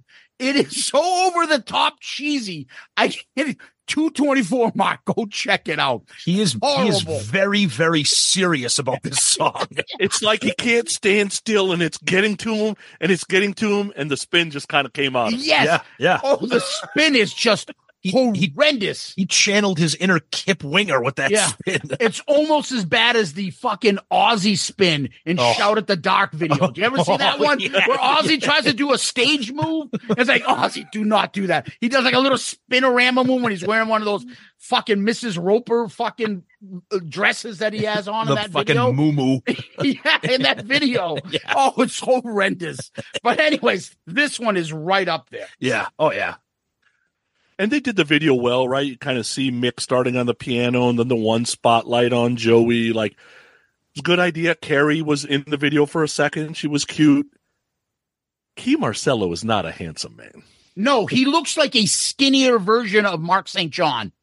Which is not a Exactly, which is not good. He's got a fucking beak that would make a pelican jealous. Even Nomar Garciaparra be like, that's guy's got a big fucking nose. He's got a big nose. He's got a big ass nose. Good lord. You said Garciaparra. I just I just in my head remembered the the tapping of the toes. Oh the, yeah. Oh, the, the fucking glove takes- thing. Took I'm him like, oh 20 my minutes, God, 20 minutes yeah, to 20 fucking minutes. get it back. Yep. Yeah, He's but, the reason they put that 30 fucking 30 second clock. Pretty on that yeah. That's yeah, right. but see, he did those tick moves. It's the other ones that like take one step back, look up. You know, like, at least with Nomar, you're like, oh, here comes the tick move. He's got to touch one glove. He's got to touch the other glove. Then he's got to tap his one foot, then tap the other. Yeah, but uh, yeah, Nomar and Mark St. John is not what you would be want to be described as in the looks department. it's a good video though. It was on MTV constantly. Um, no doubt about the that. chick at the end when they put her face on the monitor, Yeah. I can't tell if that's a band member or not. no, it's not. They're, they all look like they all look like that. It's the real life version of the girl on the little digital baseball card on the album cover that you guys Yeah. hate. yeah. but he needs to settle the fuck down. He's way, way too into the the role he's playing. You know, Very serious. Things may change, my this friend. This is a serious band. And by the way, I forgot one other thing. What? Now, did he steal Bruce's banana guitar, or did Bruce steal that guy's banana guitar? Oh, Well, well, you don't see the banana guitar till 87. So Yeah. this is 86. that's right. Yeah, so he had it first, right? Because that that's Yeah. that yellow guitar really Yep. sticks out with Mark St. John there as twin. So have we? So you were just saying how we're, we've only made it through three songs. That's because have we've? I don't think we've ever done an album where the first three songs were all hits and had videos. I don't think that's ever happened Oh, in that's ARC. possible. Yeah, I don't think that's ever happened in ARC history. Yeah. You know. So Yeah. three fucking unique videos that need commentary. well, now we can get into the good stuff because we got what we have one more fucking fantastic video to get to oh, later, which I, I can't wait. But let's go. he's got the he's got the fuck. got- yeah, he knows exactly because I'm sure we all put that in our fucking comments. Just what Sonny is doing right now. But I anyways. I can't before wait. we do that, we all need to be careful because there's danger on the track coming up.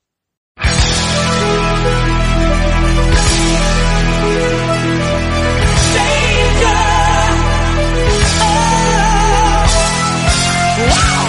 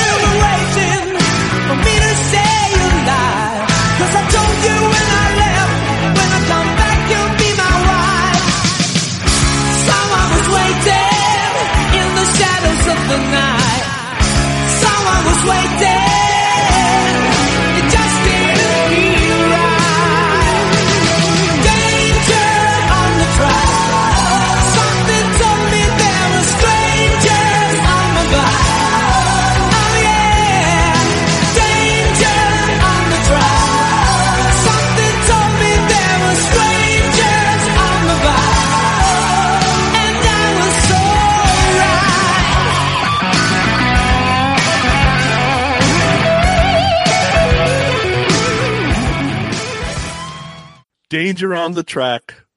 Danger. Oh. Um, okay. Song's got a lot of synth in it. I kind of like the mix of the guitar riff and the synth, even though the synth's a little loud. I love the vocal melody. I love the guitar fills and literally he's doing all over the song, especially when it's transitioning from the choruses to the verses.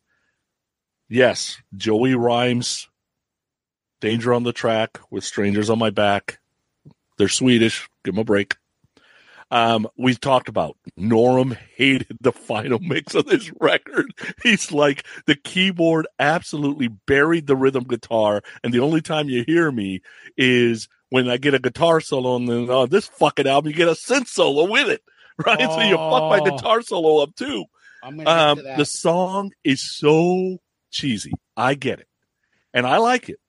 And people are going to hate this song so much, but then they're going to be pissed when they catch themselves humming the fucking melody when they're vacuuming or mowing the lawn or grocery shopping, and you know, "Ah, ah, ah, ah, ah, ah, ah, ah, ah," and you're not going to know that you're doing it.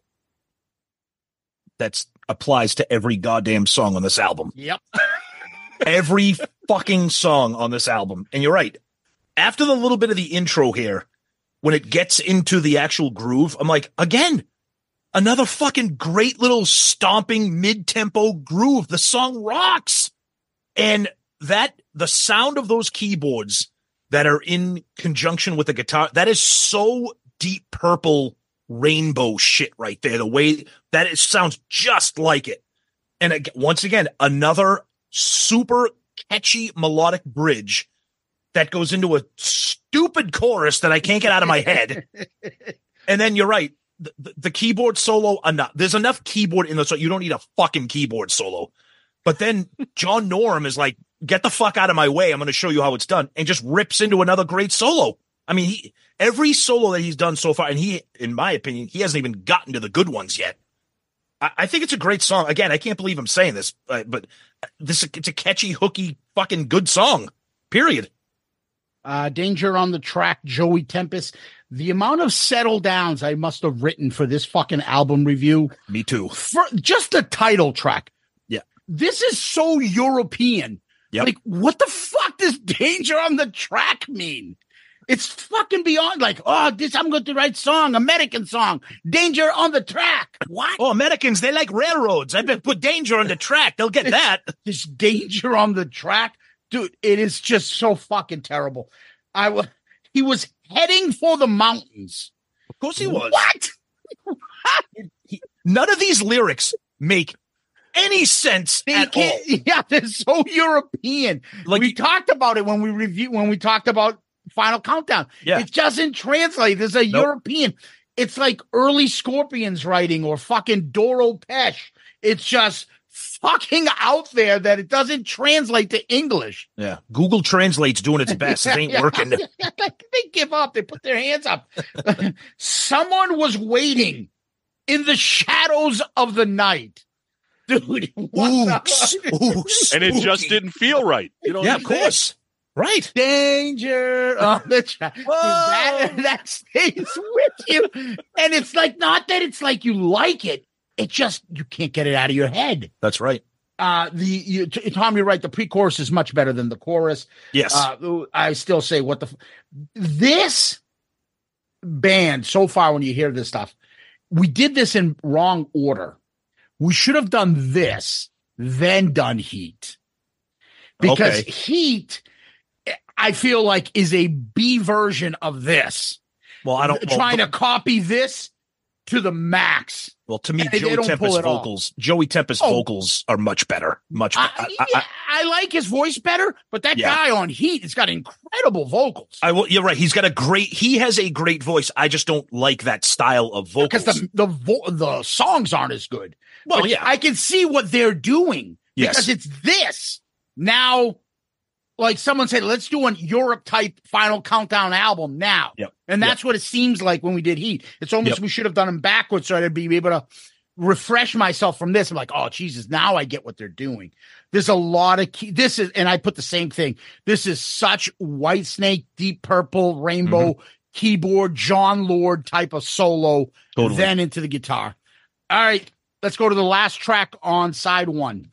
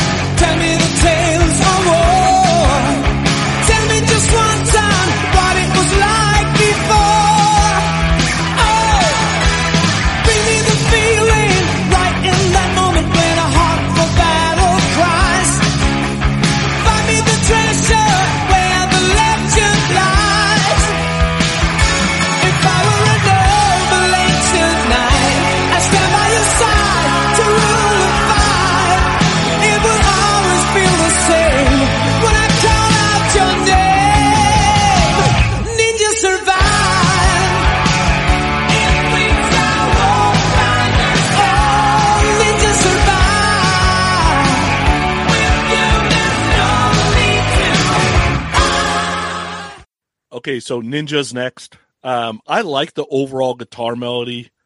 Uh, I like that we get a little bit of noodling from Norm before the vocal starts. I think this song would have made a great single. Um, I like the synth and guitar call and response uh, before the guitar solo. Um, and if, if by now you can't admit that Norm can play guitar, then you're just you're just trying to fight it, basically. Um, love the pace of the song. I've always liked the song. It's a great deeper cut. Now, there's a couple of things on the song that's a little bit interesting to me. One is, if I were a noble ancient knight, I'd stand by your side to rule the fight. I guess Joey doesn't realize a noble ancient knight and a ninja would never be together Thank unless you. it was a costume party. So or, I don't or, or a. Scooby Doo episode. Yeah, I don't understand how they would be together. Yep. But the thing I can't stop doing, and you guys, I get it that we're an audio podcast, but you're just going to have to follow me here. Ever since the first time I heard the song, and now it's what, uh, what 38 years ago, right? Mhm. 38 years. Every time the word hide comes and that kind of keyboard, "wah," right? For some reason, I can't stop doing the Mm-hmm. hide, Mm-hmm. hide, right? Like I can't do, stop doing the hand thing. Like it's got to, like a hand's got to come up. There's no video. I've never seen anybody do a hand, but for some reason I can't stop doing the like the magician hand thing. I don't know why. Yep. And uh goddamn, the song is catchy. Yeah, What do no. Yeah, no. That this is we we've hit our first uh speed bump here. Musically, when the song starts musically, I'm like, oh shit, like an up te- like an up tempo, like a fast song. Guitars are chugging, song is rocking. And then the lyrics. I I I just I can't, uh, what the fuck are you doing, Europe? What, first of all, why is there no? Can you imagine how incredibly the, the? Can you just imagine what this video would have been like if they made a ninja video? Oh my god, it would have been amazing. The chorus sounds like it's from like a Broadway show. Like you said it when he says, "With you, there's no need to," and it's like I'm like, what is ha-? like now again? The again, John Norum, unbelievable solo. He saves the song for me because I think the song, first of all, I me, I don't think Europe excels with this type of tempo. I think the really, really fast stuff is eh, not great for them. But I think Norm kind of saves it.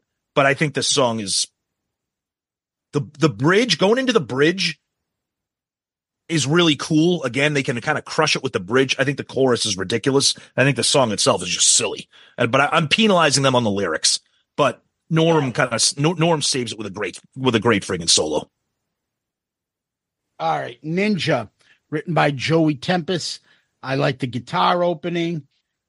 Find me the treasure where the legend lies. Okay. What the fuck, dude? Ninja. Oh, what else is popular in America? Oh, ninja movies. Yeah. Let's write that.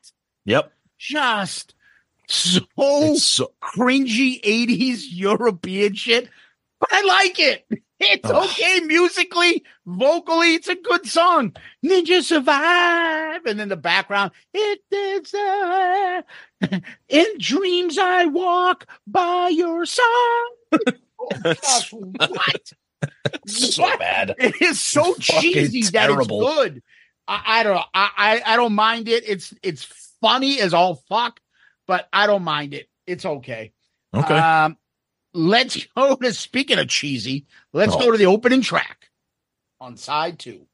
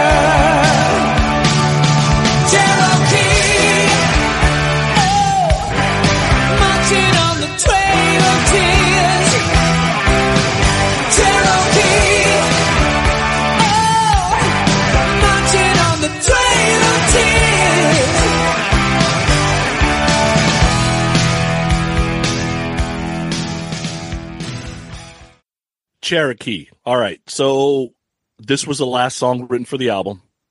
Uh, Joey had a fascination with Native American history. Uh, he must not have read too deep into it because Cherokees didn't use teepees and they weren't Plains Indians, but you know, whatever. Um, at the beginning of the song, if you're wondering what's going on, what's being said, so that is drummer Ian Haugland Mhm. saying Nu ska vi spela, which means we're going to play now. That's what that means. Okay. Um, I like the drumming in the intro and the guitar synth riff. I love that. Like the start stop of the guitar and the verses again. And like I said before, Joey's kind of making you pay attention to the vocal melody. But to me, here's an example of a good chorus that's not complicated.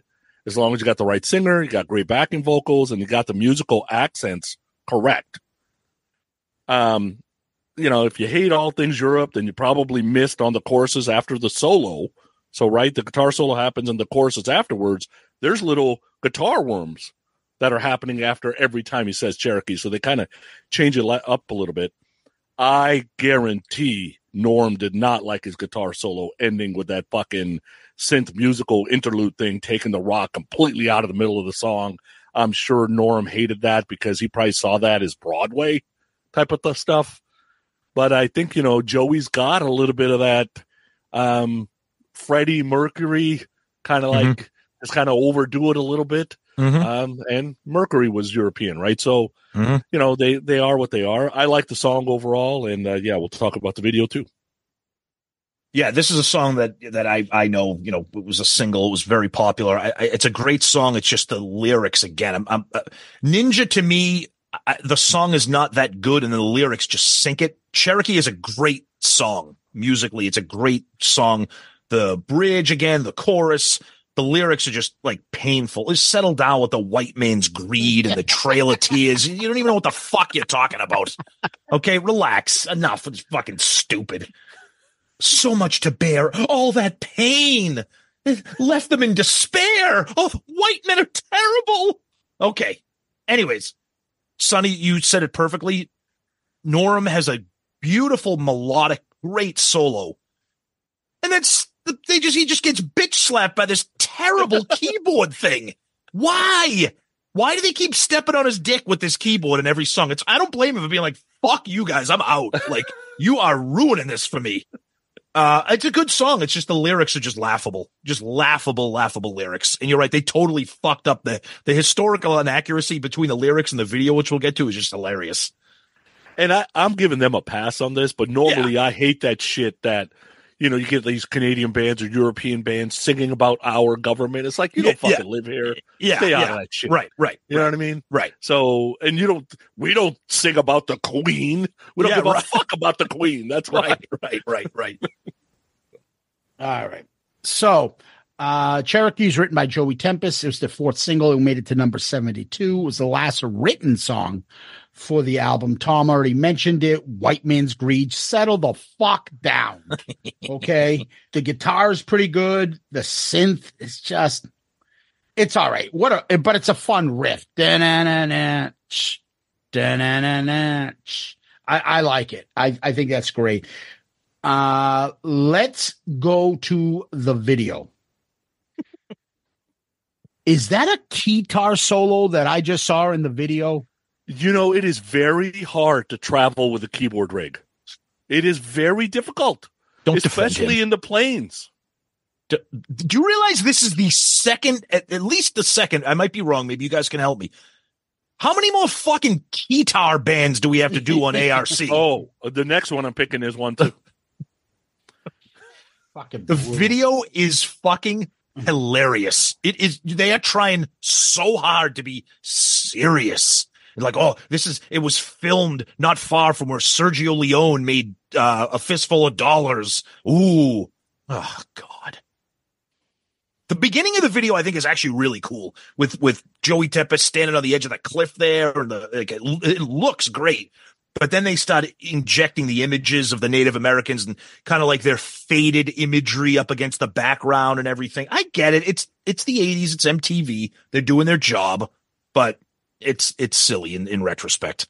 You want to talk silly? Okay. Yes. So in the video, there is no part of the video where the five heroes of this band Yep. are doing any fighting. They No, don't kill anybody. no. They don't do nothing. But they're on the mountain, Yeah. all five with their fists in the air, Yeah. like they are the saviors of what's going on. But they didn't do shit. So what was that all about? Yeah, it's like a Swedish version of like Young Guns. It's like, look at Yeah. us. Like, But they Yeah. didn't do nothing. nope. Nope. It's beyond fucking cheesy. Um, you, you already mentioned it, Sonny. They got the whole a- historical aspect of the Cherokees wrong. They didn't live in teepees or in the desert. They were in the Appalachian Mountains and lived in wooden huts or something. That fucking synchronized fist pump in the air Oh my God. has to be one of the worst fucking like It's, worst video moments in Ever. ARC history. I agree. We It's have bad. some we have some great competition and we could go back and and think about it, but this is in the fucking running. That was beyond cheesy. Superpower Europe, go! Oh and everyone God. raised their fist. It's Yep. fucking terrible. And you know, seeing this video is probably why the fucking Cherokee were marching away on the Trail of Tears. Like, Yeah. look at our legacy. These fucking cheese balls are ruining it. They're all crying, walking away. Um, just It's bad. yeah, yeah. And then at the end, the his the whatever the fucking historians doing their little surveying of the area, Yeah. and they see Europe shadows on the mountain. Ooh, who are these My, my, my, my, my favorite part of the video is like the little ghost footprints Yeah. in the, in the soil. Ooh. One of them looked like Jerry's girlfriend, Indian girlfriend from Seinfeld. Oh. We Right? smoke 'em peace pipe. hey, Jerry! uh, it's a cigar store Indian. Come on, it's dude. kitschy. dude, dude, dude, dude. How into this was Joey Tempest in this Oh video? God, he, he- he's he he's like I'm singing about a serious problem in American history. You need to listen to me. He is so committed to the acting that he's doing in this fucking video. It's like it's a Broadway show called Cherokee starring Yeah. Joey Tempest. I love it. Calm the fuck down, dude. We haven't even, and, and in my book, we haven't even gotten close to the biggest settle down moment in the entire Yeah. album. So I- you wonder if like the guy that did this video is like some young director, and then he went on to Hollywood and Yeah. became like some Oscar winner. And they're like, "Tell us about your career." Well, Wow. it's just when I first started. I had this European band called Europe. We did Oh. a video about the white man's guilt. All oh, right, come on, oh, here we go. The next song. I have I'm a story already on this. laughing. I have a story on this. Go ahead. I know you. I know you do.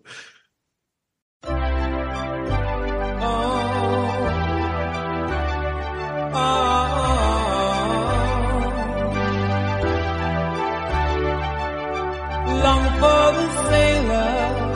beneath the sky. Long for the white dove, no matter where she flies. Long for the stranger, you know so well, so well. Pray for the soldier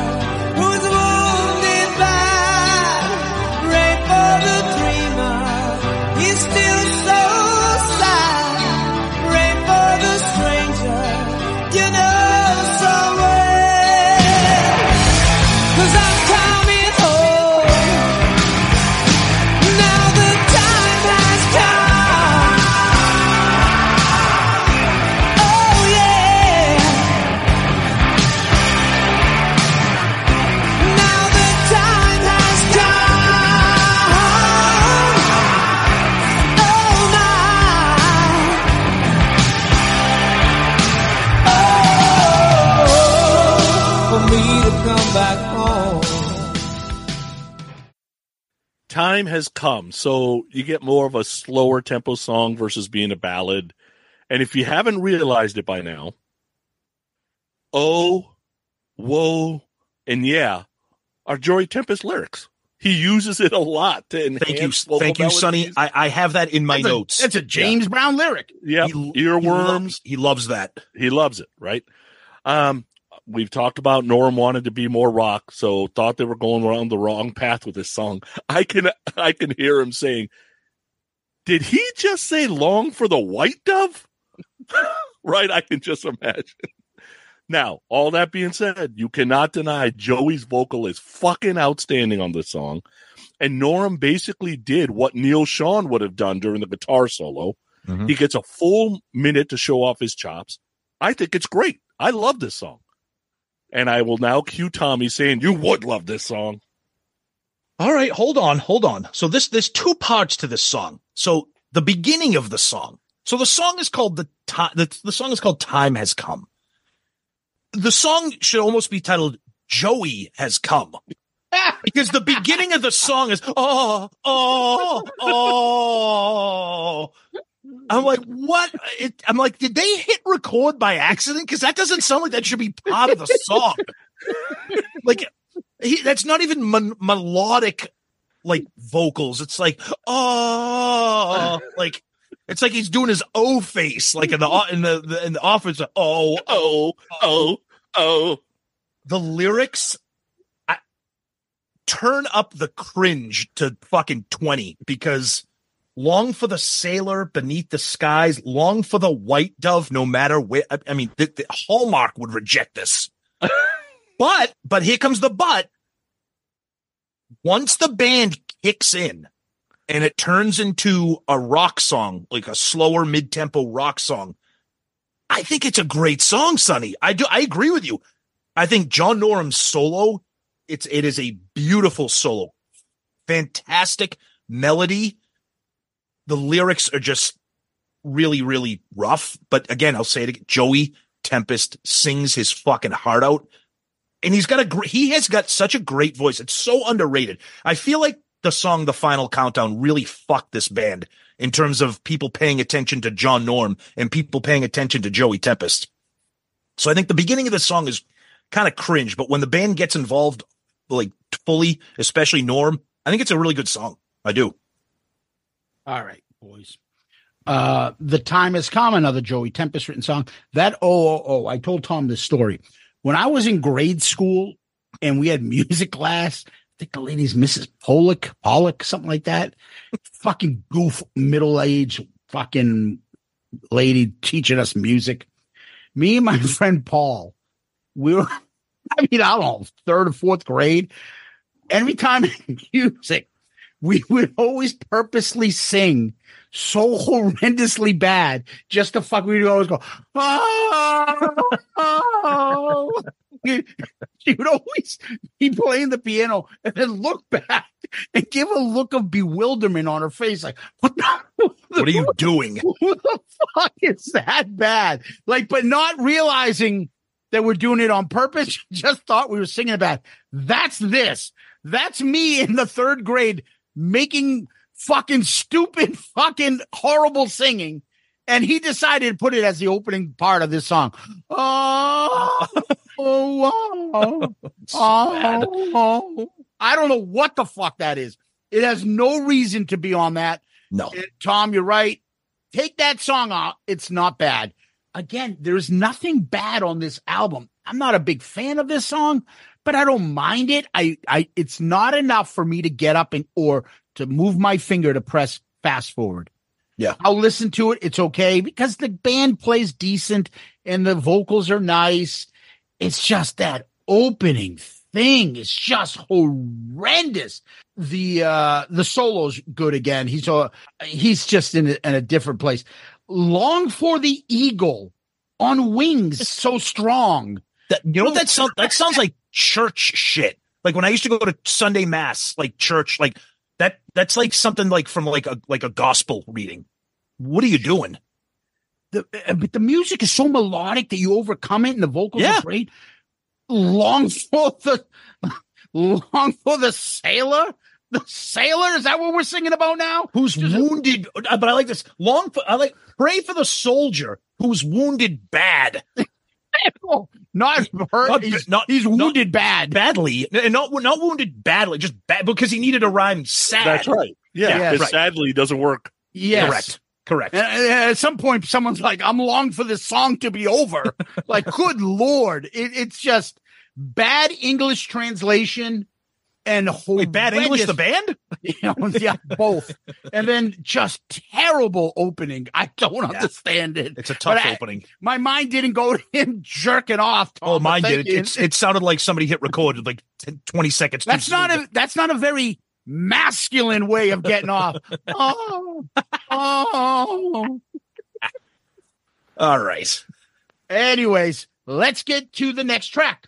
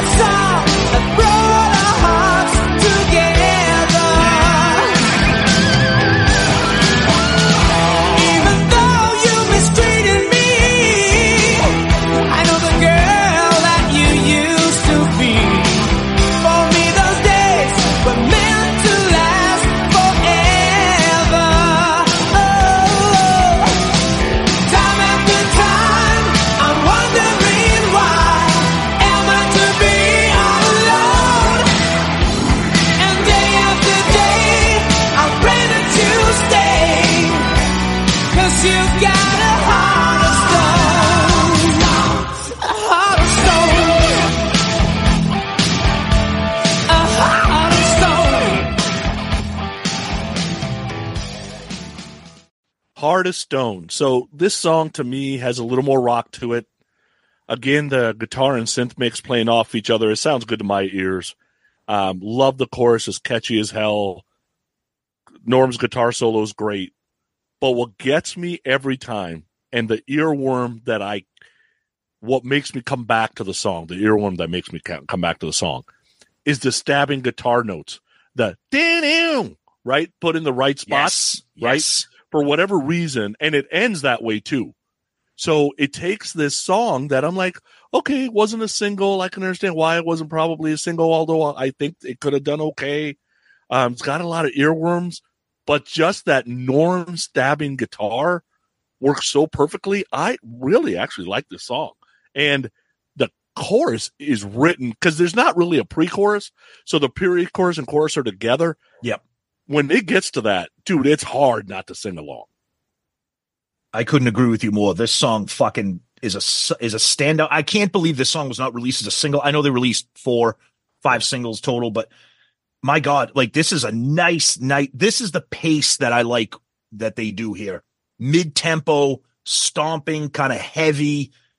But Sonny, you said it. That bridge chorus combo, time after time, I'm wondering why. I mean, give me the their their ability to create that hook and that melody is just unparalleled. But I'll tell you right now, I've been singing the praises of John Norum. This fucking solo on this song, the first time I heard this, I said, I, I cannot believe this album has escaped me for this long where I have not paid attention to him. And again, we said it earlier in the beginning of the episode. This is why he was on that list of underrated hair metal or know, 80s rock guitarists. He is crushing it on this song. I mean, the whole album is, but this solo here is magnificent. I think it's the best solo that he's done on the entire record. But this song to me, killer, killer track. Heart of Stone, written by Joey Tempest. The funnest part about going back to this album was remembering that I used to put this song on my mixtapes because it always stood out to me when Yep. I did like mix 80s stuff. Yep. It is by far, to me, ahead of everything else, maybe with the exception of one other song. It is so fucking catchy. His vocal delivery on this is off the charts. Yep. Time after time, I'm wondering why. It's just, and then after he says all alone, and that's the part of the song. Yeah. Yeah. So good. Chorus is so catchy. Even the beginning part, when he sings the lyrics of the opening verses, right? Uh, he says, I've told you once and I've told you what. And again, he's saying it with like a lot of emotion, like and I told you twice. And his voice goes up. Yep. Right? And then the way the music transitions right into time after time. How fucking catchy is this song? And it's got that stop and go guitar 80s kind of fun music. I- now, if you think about it, the lyrics are fucking stupid, like all their Of lyrics, but they're not like, they're just bad because they're fucking non-English people writing English stuff. But Right. you sing along to this and it is fucking it stays with you i can't remember how happy i was when i played this album again and like every fucking song oh yeah oh yeah and when this came on oh man i'm like i fucking love this song i can't believe i forgot all about it Yep. well we still have two songs to change our minds. Here's the next one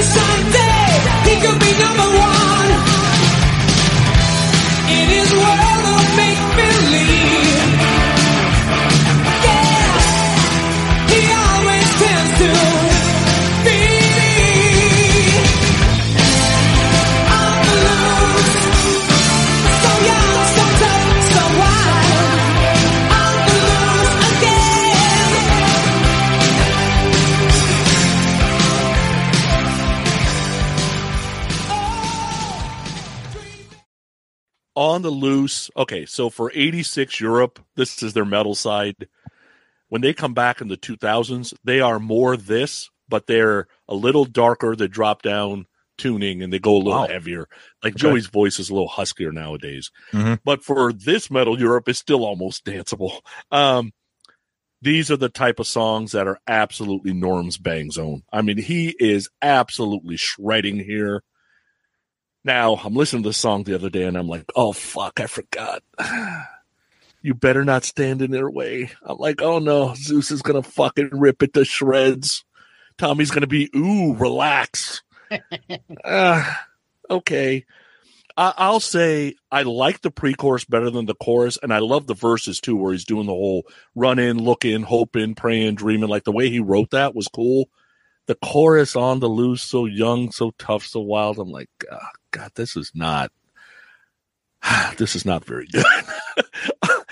Song's okay. It's just it's not written very well. I feel.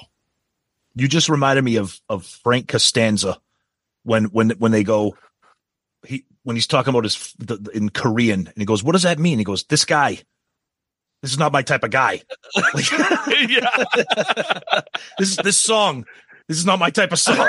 Like, you're right. When it starts off, I'm like, "Fuck, this sounds like Judas Priest." Like that's a that is a killer fucking riff. And then the Yeah. drums come in, and that stomping, and then it picks up, and I'm like, kind of again like Ninja. I'm not a big fan of this tempo for this band right now. I'm I'm not a I don't like I don't like I don't think it suits Joey's vocals that well. I like when he's singing kind of mid-tempo, slower, kind of thoughtful low like vocals as opposed to like singing singing fast and and, and up tempo and speedy for lack of a better word. But Sonny, you know me and Zeus so well. I wrote down in my notes this may be the biggest settle down moment in ARC history. He's got something to say. You better not stand in his way. Look out. you need to fucking relax. Right. You better not stand in his way. Look out. Oh, what? What's going to happen if I don't look out? But then they make up for it by Norum coming in with an absolute fucking face melter of a guitar solo. Just absolutely burns the song apart. It's awesome. And I think that's what saves the song. But you're right. So young, so tough, so wild. Oh, like wild Mick Brown. Like, yeah. it's like a movie thing. It's like an 80s like TV like like cop show theme or something. But it's good. It it it, it saves itself with with some of the stuff that's going on here. All right, on the loose, written Joey Tempest. Uh, it was the EP soundtrack for a Swedish 1985 film, On the Loose. Okay, there you and go. then they re-recorded it and put it on this album. okay. I like the guitar. Uh, fast solos, pretty cool. This song reminds me of we talked about it before, where there are songs that think of 80s movies montages. Yes. That were like the Yes. fucking scenery moves real quick to catch you up, and they put it in a song. Mhm. Um, they're at the car wash, washing their car. Then they're hanging out at a movie theater, laughing. They're walking down the street, and that's how they fell in love. Like Yeah. all in five minutes through a song. But this song specifically reminds me of Bon Jovi's debut album, Side Two. Oh yeah, okay. I could see that. It reminds me of like Get Ready. Yep. Yep. Shit like that, where you're like, that's like a fucking like footloose Yes. montage movie. part. Yes. Yes. on the loose and he's like running or like the outsiders they're like fucking running away from the cops or something and it's Yep. playing in the background it's just you know it's not bad um the settling down amount of this album dude what are you gonna do if he doesn't watch out? You're gonna hit him with your purse? What are you gonna do? They're gonna raise their fist in the air together as a team. That's another Seinfeld thing. He stole my leather set. A purse? Purse? Yes, I carry a purse. yes. All right, let's finish the last track.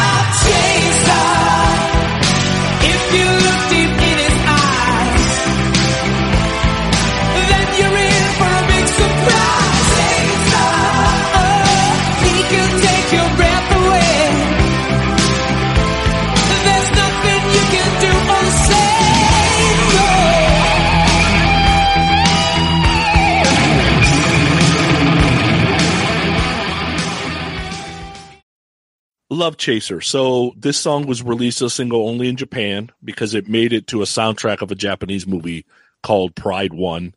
Um, another mid-tempo, softer song. The keyboard riff has hints of the final countdown in it, um, but the guitar riff actually has a little bit of a chug to it. And Norum shreds on this song, and I would say the last two songs, "On the Loose," "Love Chaser," probably like I said, Norum's bang zone.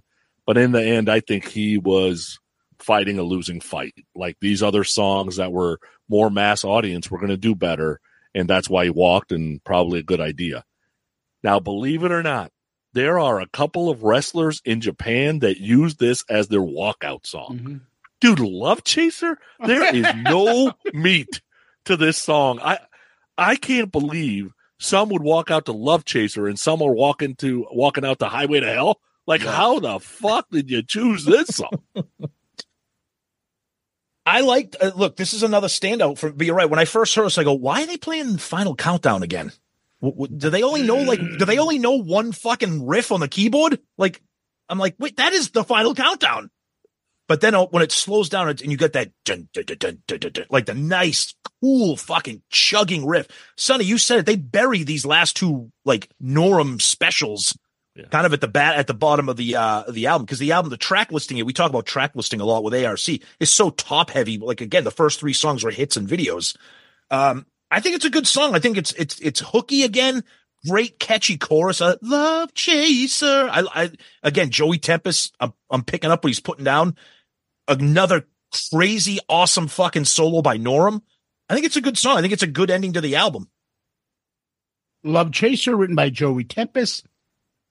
It's the second technically single. It was released in Japan, as Sonny mentioned, for the movie Pride One. The, one of the wrestlers is named Yoshiaki Yatsu uh, as his entrance that he uses in All Japan Wrestling. The keyboard opening made me think of Final Countdown, then that chugging riff. Exactly what I wrote, Tom yep so similar. Another good song on the album. Again, good, good mel- melodic guitar, vocals. It just works. Nice way to end the album. Now, that is Europe's final countdown. Sonny, want to give your final thoughts? So one of the reasons, and I sent you guys the video I had. One of the reasons I picked the album was because of my middle daughter. So she's 21 now. She's married, about to graduate from SF State with a criminal justice degree here in a couple of months. nice But when she was when she was about 11, Christmas Day, I bought her a full size keyboard. She had never really touched one before. She had never really seen one before because my brainwashing was working and she was starting to get interested in music. So she opens all of her presents. I set up the keyboard and stand for her upstairs. She disappears for a while. About three or four hours later, she calls me upstairs, wanted to show me what she could play on her new keyboard. And I'm like, well, she's never touched a keyboard before. What could she possibly know how to play? And she proceeds to play the main lick of the final countdown. Nice. I'm like, what the fuck? Yes, I probably cried that day. And I almost cry every time I see the goddamn video. And I almost cry every time I talk about it, right? It's just someone, it's just one of those things. So not only did this come up in my senior year of high school, it was a band I felt like I only knew about. Zeus has said similar things with Bon Jovi, right? It's like this is a band only I know about, and I still feel like that. Um, but the music connected to my kids in the 2000s, right? How many years later? So the music will always this the music on this album will always be special to me. It's a desert island disc for me. For those who say, "Oh, it's bubblegum metal," or you know, wimpy rock or hair metal, I say whatever. Fuck you. I, I I get it. The poodle haircuts, the keyboards, the falsetto voice, the theatrical feel to some of the songs hurt their credibility, but they were doing what they had to make it in '86. Today they're much darker. Joey has a voice that's huskier, and they absolutely rock. I'm sorry, they're not American. There's shit going on in other parts of the world. So if you want to get a little cultured, maybe you go try some Europe music nowadays, right? Just pick like War of the Kings. Go listen to War of the Kings title track, and you're like, wow, these are the guys that did Final Countdown. Like these guys are still around. They're around for a reason. Get past the fucking blonde haircuts, the big cheesy teeth, and you know the the fist raising and Cherokee video. Like get past all that shit. I think you'd you'd agree that there's some good shit here. I don't love everything Europe, but Europe is one of my favorite bands, and it's definitely in the top 50 of the bands I listen to. So uh, those are kind of my final thoughts. Okay. Uh, So for me, I don't think I've ever kind of evolved from start to finish on an album like this and all the ARC albums. You picked it and I was like, oh, nice. I'm like, I know half of this album. I know, you know, I knew like four or five of the songs fairly well. Didn't know anything about the rest of the album. Didn't really get into it because, like I said earlier, I never owned the album.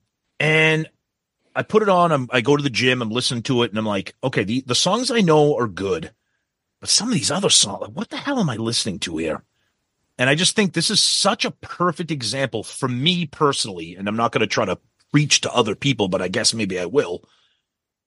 This is such a perfect example of giving an album a chance to breathe and listen to it more than once and not be like, what am I? Ah, this is, this is like you keep, because long story short, by the end of getting to this, as we're approaching today to record, I bought this album for the first time in my life. Sonny, I'm going to be sending you the bill. It's your fault. You made me fucking buy this. but this is an album I thoroughly enjoy listening to. This was not a slog to get through. This is not an album that will go on the ARC Spotify playlist and just be buried into oblivion. I will go back to this. I I can't. I mean, I I really I- discovered something that I didn't have before, and you know, for the first time in a long time, if ever, I got to applaud Sonny for picking something like that. So I, I'm I'm a fan. All right. So I'm happy that I got back into this album. I used to like it a lot. I like it again a lot. Yeah. And I will listen to this again. Couple things that stick out. Uh to annoy my kid, I play this in the car. As I, I tell you guys, I play when I I don't commute much. Right. so right. that's my only real chance to listen to these albums. So when I drive her to school in the morning and put it back, she always makes a comment about like whose pick is this. She can pick which is Sonny's pick and which is ours. She says, "Oh, this has got to be Sonny's pick." I sit there. She likes it. she likes this. I sit there while she's in the car and I do what you do to us in the text group. And she's like, Yep. stop. She's Yep. like, stop doing that. And then I sway in the car and she's like, you're so fucking embarrassing. but I, I love doing that to her. The one thing I will say to you, Sonny, is this is the stuff that I don't like. You say, well, if you listen to this now, you'll be like, I can't believe that's the band that did the final countdown.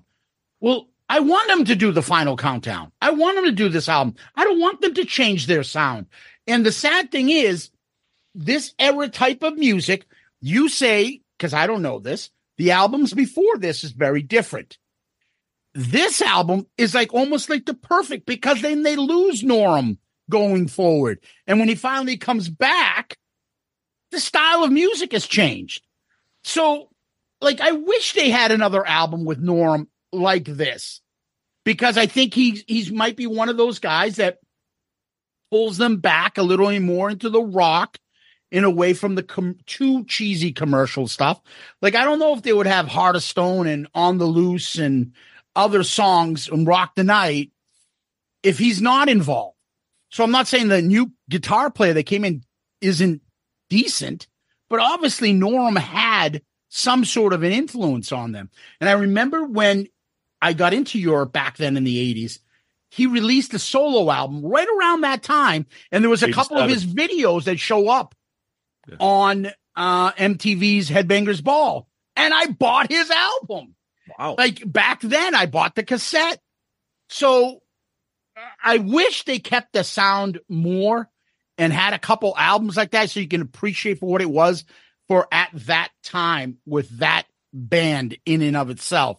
Um, and it's too bad. But regardless, I- I'm psyched that we got back into an album that I used to play a lot and it brought back a lot of nostalgia.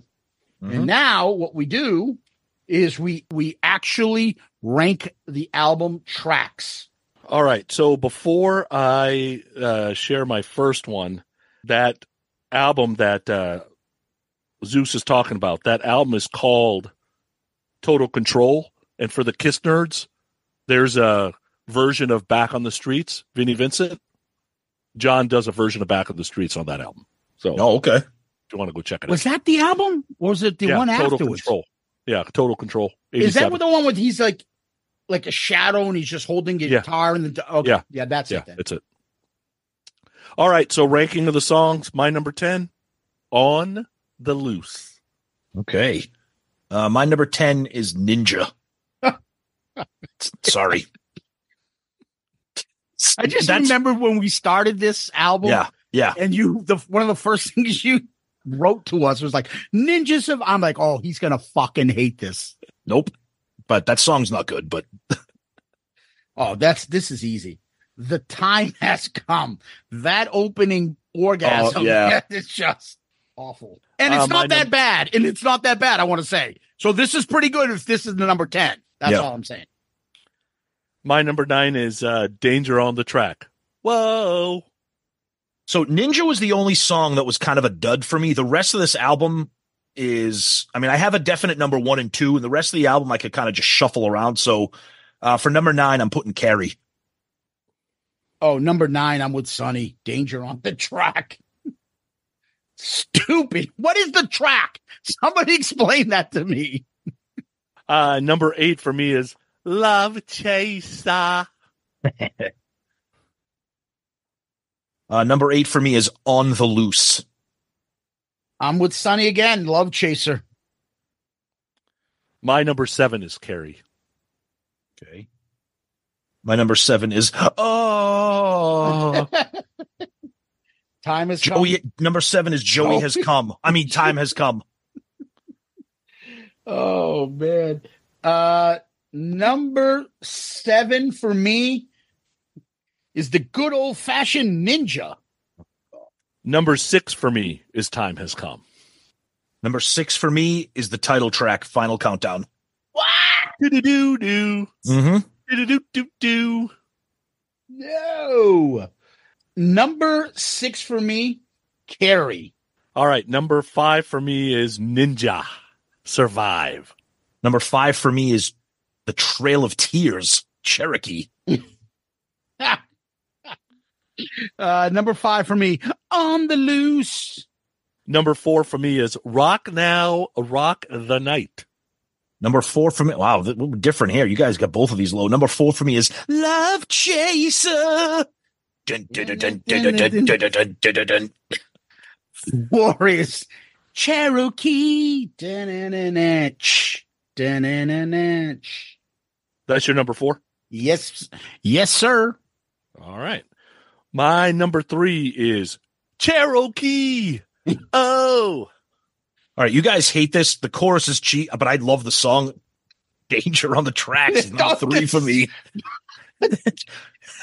You can't like it unless you explain to me. Is he talking about railroad tracks?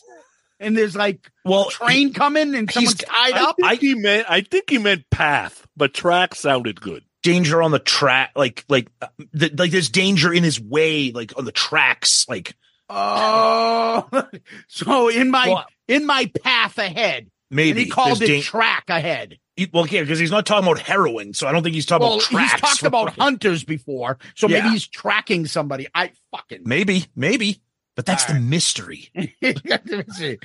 Joey, when he's done spinning around in his fucking 80s jacket, maybe he'll tell us. Uh, number three for me is Rock the Night. Number 2 for me is do do do do Oh God. do do do do. Number two for me is Rock the Night. Two for me, and just slightly below is Heart of Stone. That makes my number 1 Heart of Stone. That's my number one, easily, easily number one. I can't, I, for as good as Heart of the Stone is, I can't get fucking the final countdown out of my head. That's Between- number one. Wow. between the video, the the the just nostalgia of it. Yeah. You hear it at a sports stadium, and you're not kind of trying to act like you like it, and you're like, Yep. Yep. "Doo-doo-doo-doo." Uh, just it's just too too catchy. So it doesn't happen often in our rankings when we add them up, but you got to remember like when we're adding when we're ranking 10 songs, if all of us gave it a 10, it would be a 30, right? So any song in the 20s, we probably don't love. One, two, three, four, five, six out of the 10 songs ended up in the 20s. Yeah. So we have four clear tops for us. Okay. So four, number four is Cherokee. Tied for number two is the final countdown and Rock the Night. And number one is Heart of Stone. nice. And I love that song. Perfect. Good. Wow. All right. Let's get to the All good right. stuff. Let's get to album covers.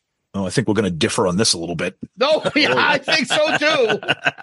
Uh, Sonny, you want to start us off?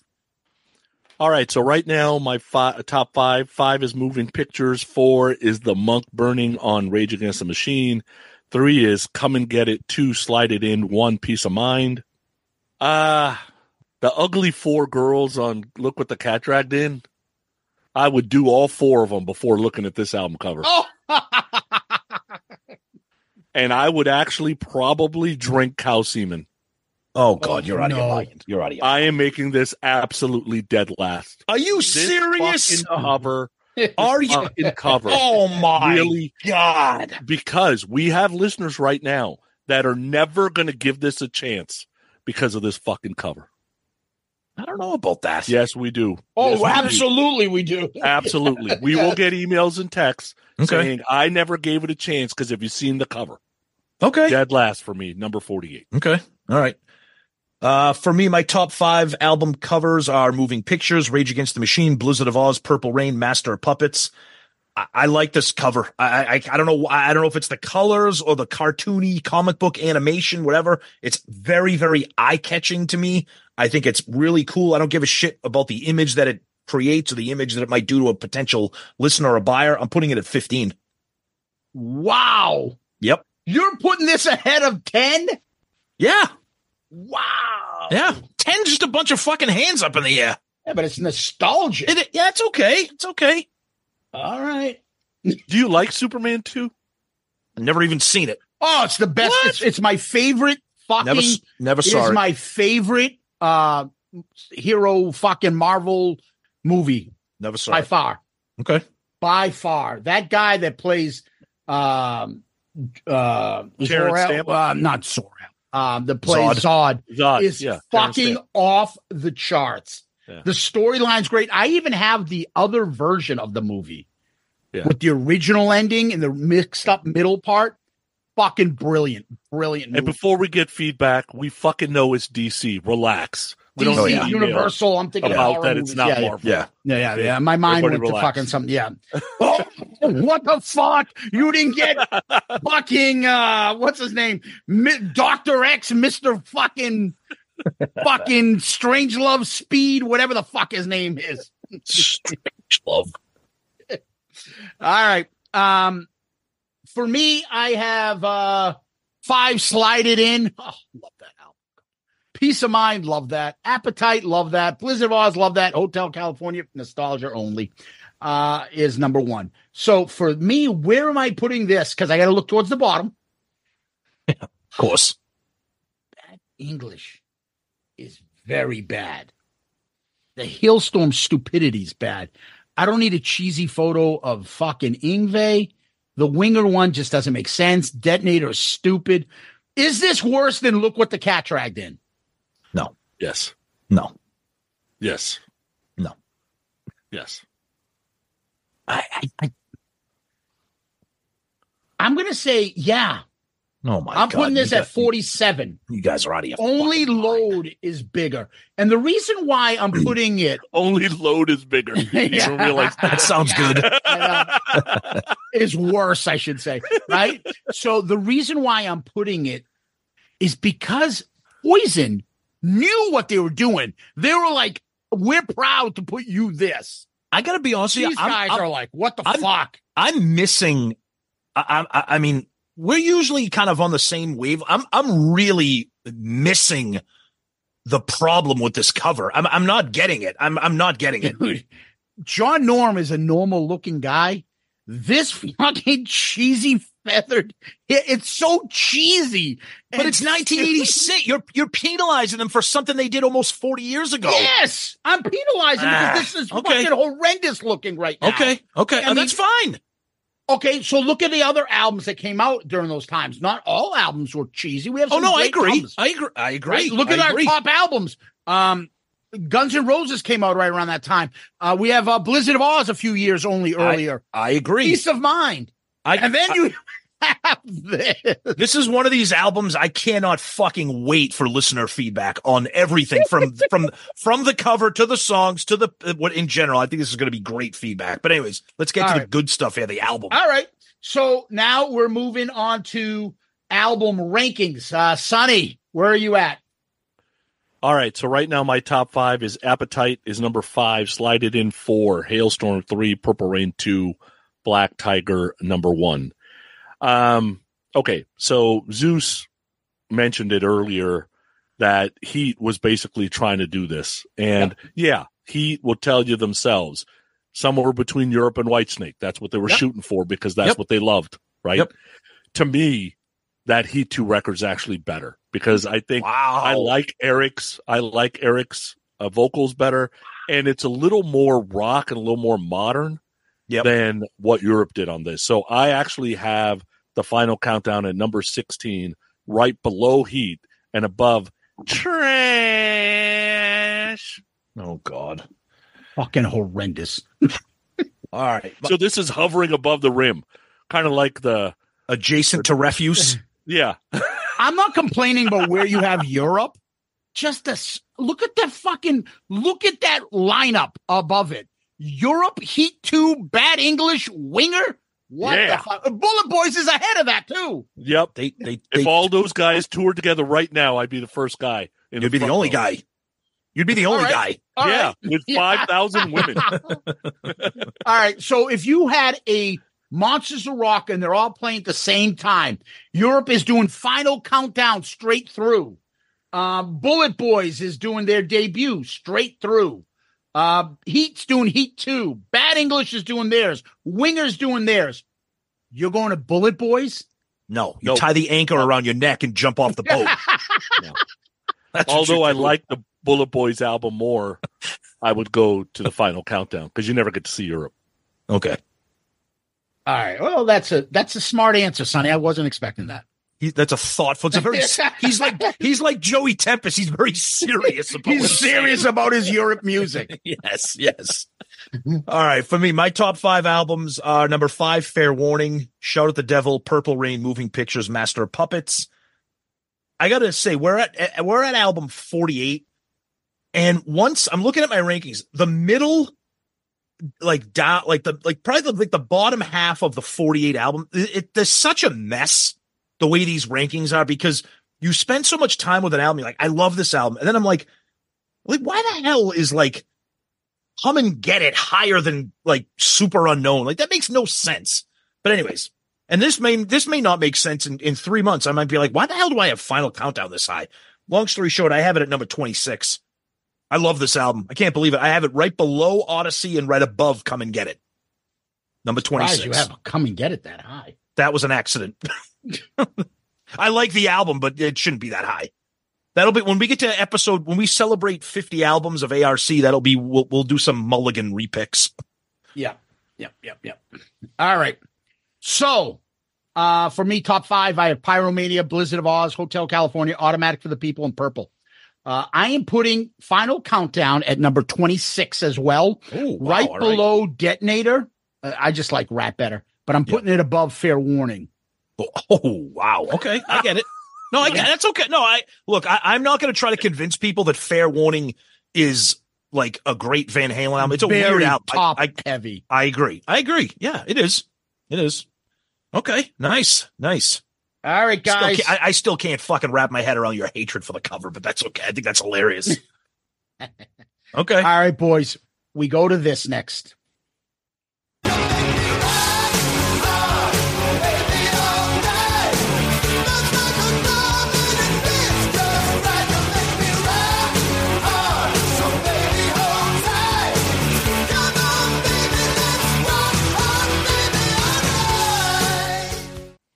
Sonny, what's making you rock hard these days? All right, so I'm going to go on to a Prime series, Amazon Prime, and Tony kind of turned me on to this. Tony turned you on? called- yeah, Tony always turns me on because he makes me rock hard. You happy now, Tony? You happy? We need to clip that. Clip that. Tony Right. makes me rock out. And you know what? I'll apologize here too. I apologize on another episode, but I'll apologize here too. On a Growing Up Rock uh, episode, the last one that released, I said that Restrained only had 11 or 12 monthly listeners on Spotify. Oh no. Tony why would you say that? Tony sent me a text you're showing that they had more than that. So I will now apologize that I said you only had 11 to 22 and acknowledge, or 11 to 12, and acknowledge that you have 22 as you sent me in the text. You are Fuck you. You, are happy, mean- Tony? You are You're not a very nice. You are a mean bastard. Go ahead. So anyway, so Tony turned me on to this. Uh, Loudermilk. Have you guys seen this? yet? Oh yeah, I heard. Yeah, he was texting about that. I haven't seen it yet. yeah. So Sam Loudermilk is a Wait, that's on Netflix. Uh, it's on Prime, isn't it? No, it's I think Netflix. It's on Prime. It's Netflix. No, it's Prime. Okay, hold on. Check it. I'm checking. Um, so Sam Loudermilk is a former music critic, recovering alcoholic, but is a su- substance abuse counselor and a support group leader, and has fucking zero filter left. So he says out aloud all the things that society says you aren't supposed to say. Right? So I think there's even an episode where he comes up to somebody and goes, Are you a man or a woman right now? Right? Like that kind of shit. By the way, Sonny, we're both right. Netflix just picked it up this month, January of 24. Oh, okay, okay. So we're both, yeah. but it was on Prime, right? correct. Yes, it originally Yeah. was on Prime. Yep. hilarious. And Sam's uh, Sam Loudermilk's life is a complete fucking mess. And basically, the first and second seasons all about he's been assigned another person that her life is a complete fucking mess, and he's trying to help him. Nice. Um, you uh, most likely you won't know who Will Sasso is. He plays a part in there. Anja uh, Savic Savasic is one of the actresses, and then Laura Mennell is one of the actresses. But the main guy, Sam Loudermilk, is Ron Livingston. Love He's him. the guy that was in Office Space. Office Space. Yep. Yep. Yeah, the lead guy there and Boardwalk So- Empire. and Boardwalk Empire. There you go. So it's a pretty cool. You'll love it right out of the gate because it, this is not one of those. Oh, the first two episodes kind of suck. You need to get to the third. You will be laughing the first episode, and um, and then you'll get hooked. I I think I binged all three seasons in like one weekend. Nice. Wow. Yeah. So Nice. uh, Loudermilk, check it out. Okay. So I've been watching a lot of good TV lately. Now that I got my uh my TV back, uh, you know, my lovely mom was visiting me for a while, so now I now I have my my TV time back. So I could have picked a bunch of different things, but I'm going to pick the one that I'm currently in the middle of. Uh, and this is a series on Netflix, a 10 part series, and it's called The Night Agent. And I don't know if anybody, I don't know if you guys have heard of it or seen it. So the tagline is while monitoring an emergency line, an FBI agent answers a call that plunges him into a deadly conspiracy involving a mole at the White House. This is my kind of shit. Political conspiracy, whodunit thrillers. Fucking incredible. The first episode right off the bat, it's one of those things I can't get up. I got to watch the next one. And the, and the next one and the next one and the next one. And eventually you're like, I gotta, fi- I gotta go to bed. I gotta stop. I gotta go to bed. I'm halfway through it. It's incredible. And I love it because there's really nobody famous in it. So you're not, you don't have any like preconceptions about like, oh, I remember him when he was in that movie or that. Like you really don't know any of the names and faces. So you're kind of just going in blind with the characters. Super well written, awesome pace, incredible plot. You got to pay attention. There's so many moving parts. Every time they meet somebody, they're get thrown into the web of conspiracy and anything involving the U.S. government and the White House and conspiracies and moles and traitors and surveillance. Fucking right up my alley. The Night Agent on Netflix. Can't recommend it enough. All right. So for me, I'm going to hit pick something that hits close to home. Tom will know this, Mm-hmm. and I don't think I picked this one yet. It's a documentary. It's on uh, Max. It's called Murder in Boston. It, roots, Rampage, and Reckoning. So it's about the Charles Stuart murders. Oh yes, I haven't watched it yet. Yep. They actually have a podcast version of it, but watch the documentary. Uh, Murder in Boston, Roots, Rampage, and Reckoning. It all talks about basically what we grew up with knowing what Boston was like, the kind of racist history that it's had, the segregation, how you don't go into Mattapan, you don't go into Roxbury, and if if you're white and if you're black, you don't go into uh, South- Dorchester, Charl- South. Boston, Charlestown. You don't go into that stuff. Yep. Well, Yep. the story is at, at this point, um, Charles Stuart is is married, has uh, his wife is having a baby. Uh, he calls the police on it. Somehow he has a cell phone. This is way back when, and uh, says he's been shot, and his wife has been shot in the head. Police can't find them. They don't know where they are. They finally track it through. It's an amazing how they discover, like real detective work, of where the car is supposedly situated Mhm. uh, by using the sounds and sirens and noise in the background. It's like a fucking Law and Order episode. They find them. His wife is dead. He says a uh, couple black guys jump in his car, took him from one spot where they were getting their um, uh, baby fucking uh, Lamaze class or something like that, drove him to another area and robbed them and shot him. After a while, all hell breaks loose in Boston's black neighborhoods. They're fucking everybody's gung ho. They got to catch this thing. It's like the worst of the racist kind of shit that got brought out and brought race relations all out crazy. I don't even know if I want to give it away for people that don't know the story about this. Don't don't gi- don't give it away. Don't. So yeah. just find out and watch the documentary or Yep. learn about the Charles Stuart murder. It's going to blow your mind that this shit happened. It's changed the history of the city of Boston. Policing, everything has Everything. changed because of this. Is it is it- like the is most it- famous almost murder in Boston's history. Is it a multi-part thing or is it just Three, like a one three episodes. three episodes? Okay. and they have like documentaries. So there's people talking. You should hear. There's one cop that talks about it, and he's retired now. Mhm. You're like, I can't believe this guy is this much of a dick. Mm-hmm. Like, just that's what you do. They're fucking criminals, and you're like, if this racist is like cleaning it up only this much, what was this fucking asshole like back then? Imagine. Unfucking believable. Yeah. And the story of the people that were, because they were rounding up everybody, the shit that some of those families had to go through as suspects. It's an incredible story. Yep. Watch it. You guys will be fascinated. And it still impacts the city of Boston till this day. Yep. That fucking one murder. You bring up the name Charles Stuart, you know, people are like, oh, Oh, yeah. fuck, like that's You like, remember like that? it- it's so infamous. I think he lived in Reading. Mhm. suburban place right down the street from where Tom and I grew up, neighbored, white couple, uh, shining example of what everybody wants, pregnant woman, black guy comes out and shoots him. Mhm. So take a look at it. You'll you'll be fascinated. Anyways, Nice. that's what I got. So let me ask you guys a question on stuff like that.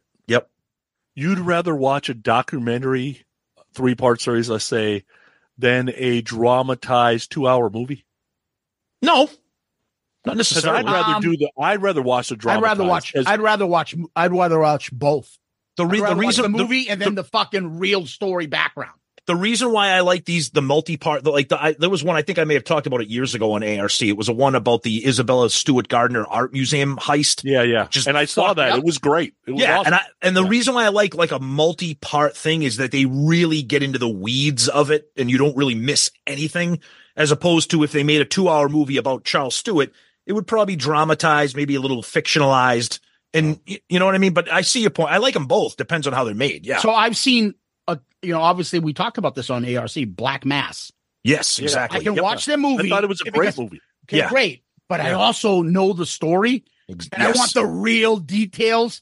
And I'll see a documentary on Whitey Bulger and what he did in Boston and the criminals and all that shit and the, the him getting captured and being on the lam. All that stuff is fine. I could do both. I don't I don't pick one or the other. It depends on how well it's done. Yeah. You know. Okay. You Yep. guys would like this. And they actually made it into a podcast. I didn't listen to the podcast. I just to me, if I can see the visual and I see the people, I see the city and the stories, and they always show that picture. Remember when they were trying the race riots and the busing, Tom? And Yeah, oh, God, yep. Of that poor black guy and the fucking white angry crowd. The guy's like, it's like a symbolism of Boston. The guy's got an American flag on a stick and he's Yep. fucking beating him with it. Yep. Awful. Oh, it's Brutal. fucking terrible. And Yep. unfortunately, we're still tarred with that racist label till this day, the city of Boston. Especially you talk about Boston athletes, they bring it up all the time. Oh, oh, it never goes away. And and unfortunately, and if you look at the history of Boston, all the good movements about abolition, Yeah. civil rights, all that shit stemmed from Boston. Mhm. All of that. And the revolution. And we still have that old Protestant, white, fucking anti, you know, establish whatever. And there's Mhm. that battle between that and the segregationists and all that shit in Boston. And it's and it's fucked up. It's Yeah. gotten a lot better, thankfully. Oh yeah. Yeah. So, anyways, I'll, I'll tell you, like the David Ortizes of the world and the Manny Ramirez's of the world. I mean, they, they didn't say bad things about Boston. go ask Bill Russell how he was treated in Boston. Well, he was That also was he, the but, but, but, but, 70s. but, but he also played in the '60s when it was at its height. yeah, of the, yeah, like, yeah. Jim know- Rice and the rest of them being the only but black was still- player, those are all the only black player in baseball for like 10 years. I I mean, in, in Boston, there's that racist. A lot of black athletes say they get treated differently, but then you'll find now some like you'll never hear a bad word from them. They love the city of Boston. It Right. all depends, but there is too many idiots. There were fucking what a couple years ago, the with the guy from the Orioles was saying. I don't know if it was true. Remember, but Oh. that's the stuff that if it is true or if it's not, it doesn't matter. It's the that city of that Boston. that's it. That situation has been refuted over and over and over. There's not Yeah, a he was single. yeah, that per- they were saying the N word to him. They were chanting it. There's not the a single person in that entire stadium that could vouch for that. That that happened. They're like nobody got thrown out for that. I'm like, yeah, exactly. But but that Torii Torii Hunter, I think, wasn't it? Was it Oh, was it was it? torn. Okay. there was somebody that made- somebody? Yeah, yeah, I anyways. was on the Orioles that. did. Oh, maybe, maybe, yeah. so, but be right. anyway, but that's just the thing. It still has that Yeah. thing. And then then you got the '80s. Boston Celtics had like an all white lineup, and they're going against the Lakers, all black lineup, and white people took the Celtics, and black people took the Lakers, and it just, it's But just- even Robert Parish never said bad things about Boston. Because he was high. Yeah, because he was too busy throwing his girlfriend down a flight of stairs. And they were coached by K.C. Jones. He was a black guy, Yeah. so that kind of and, balanced it all. and he was getting his weed delivered by FedEx. Remember, he got Yes. busted. Fucking dumbass. He got busted at fucking UPS or FedEx was Yeah. delivering weed to his apartment. Anyway. There's your Boston history lesson. yeah. Anyways, um, Sonny, where can we find you? Uh, easiest place is uh, Facebook or Twitter, um, growinguprock.com. I mean, those, any of those places. I'm easy to find if you want to find me. Are you going on the cruise soon? Uh, the cruise is uh, 33 days away. Nice. If you guys go going on the Monsters of Rock cruise, Sonny loves it when strangers come up to him and and ask him questions and talk to him. Yeah, no he problem. Come loves that. All day. I'll do it all day. Come on. There you go. I'll never forget that first fucking what was it? Uh the cruise in in Miami, remember? The kiss and, I- cruise. yeah. and yo, New York rock. Oh, Oh, God. Christ. Sonny's eyes just like what the That's because the dude. That's because of the individual. That's New why. York rocks. Yeah. and we'd be like, hey, come over here. Sonny wants to say hello to you. and he'd look at us like you motherfuckers. Yep. oh man. Uh, Tom, do we have a show? Yeah. So if this is your first time hearing us, we are Shout It Out Loudcast. We're an all Kiss podcast. We drop Kiss related episodes every Saturday, and then we do album review crew once a month with Sonny. Uh, you can check us out on our website at shoutoutloudcast.com and find out all the information. You can send us an email at shoutoutloudcast at gmail.com and follow us on all the social media, YouTube, Facebook, Twitter, Instagram, etc. Yeah. What we like to do is end on famous last words. Anybody got one? I'll start. I knew that you were waiting for me to save your life. I told you when I left. When I come back, you'll be my wife. Danger on the tracks. Oh, something told me there were strangers on my back. Whoa. Oh, yeah. See, you like it. All right, I'll go next. Even though you're mistreating me, I know the girl that you used to be. For me, those days were meant to last forever. You're just a fucking bitch now. Oh, I wanted you to sing it as, as he did. Oh, Jesus. No. All right. Bring me the feeling right in that moment when a heart for battle cries. Find me the treasure where the legend lies. Ugh. Settle down, Joey. How does it go? What's the chorus go? I'm not singing this again. Oh, come on. come on. What with no place to How are you going to do that? Ninja survive. ninja survive? Ugh. Are you going to walk by my side too? No. Uh, Sonny, Tom, Loudcasters, Europe, European white trash listeners. I don't know. Uh, thank you very much. Always a good time. And uh, yeah, go try some Europe today.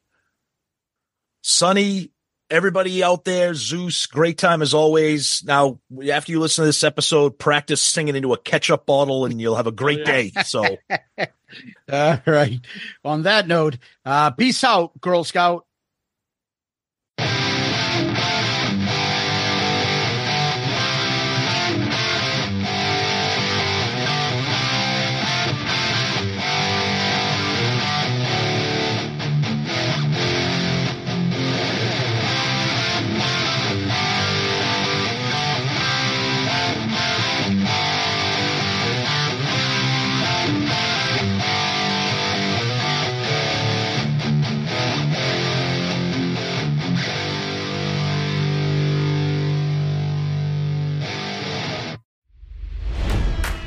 It's NFL draft season, and that means it's time to start thinking about fantasy football.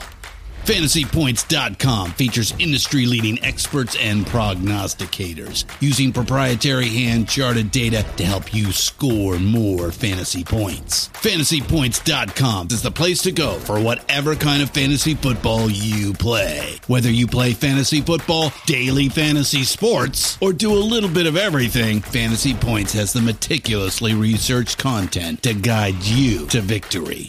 And why wait for the fall? Fantasy Points also covers the new spring football league, the UFL. Join the guru, John Hansen, Scott Barrett, Joe Dolan, and other massive names in the fantasy football universe with an exclusive offer. Use code Pantheon for 15% off any fantasy points package, including the all in package, with access to every article, tool, and data nugget that Fantasy Points has to offer.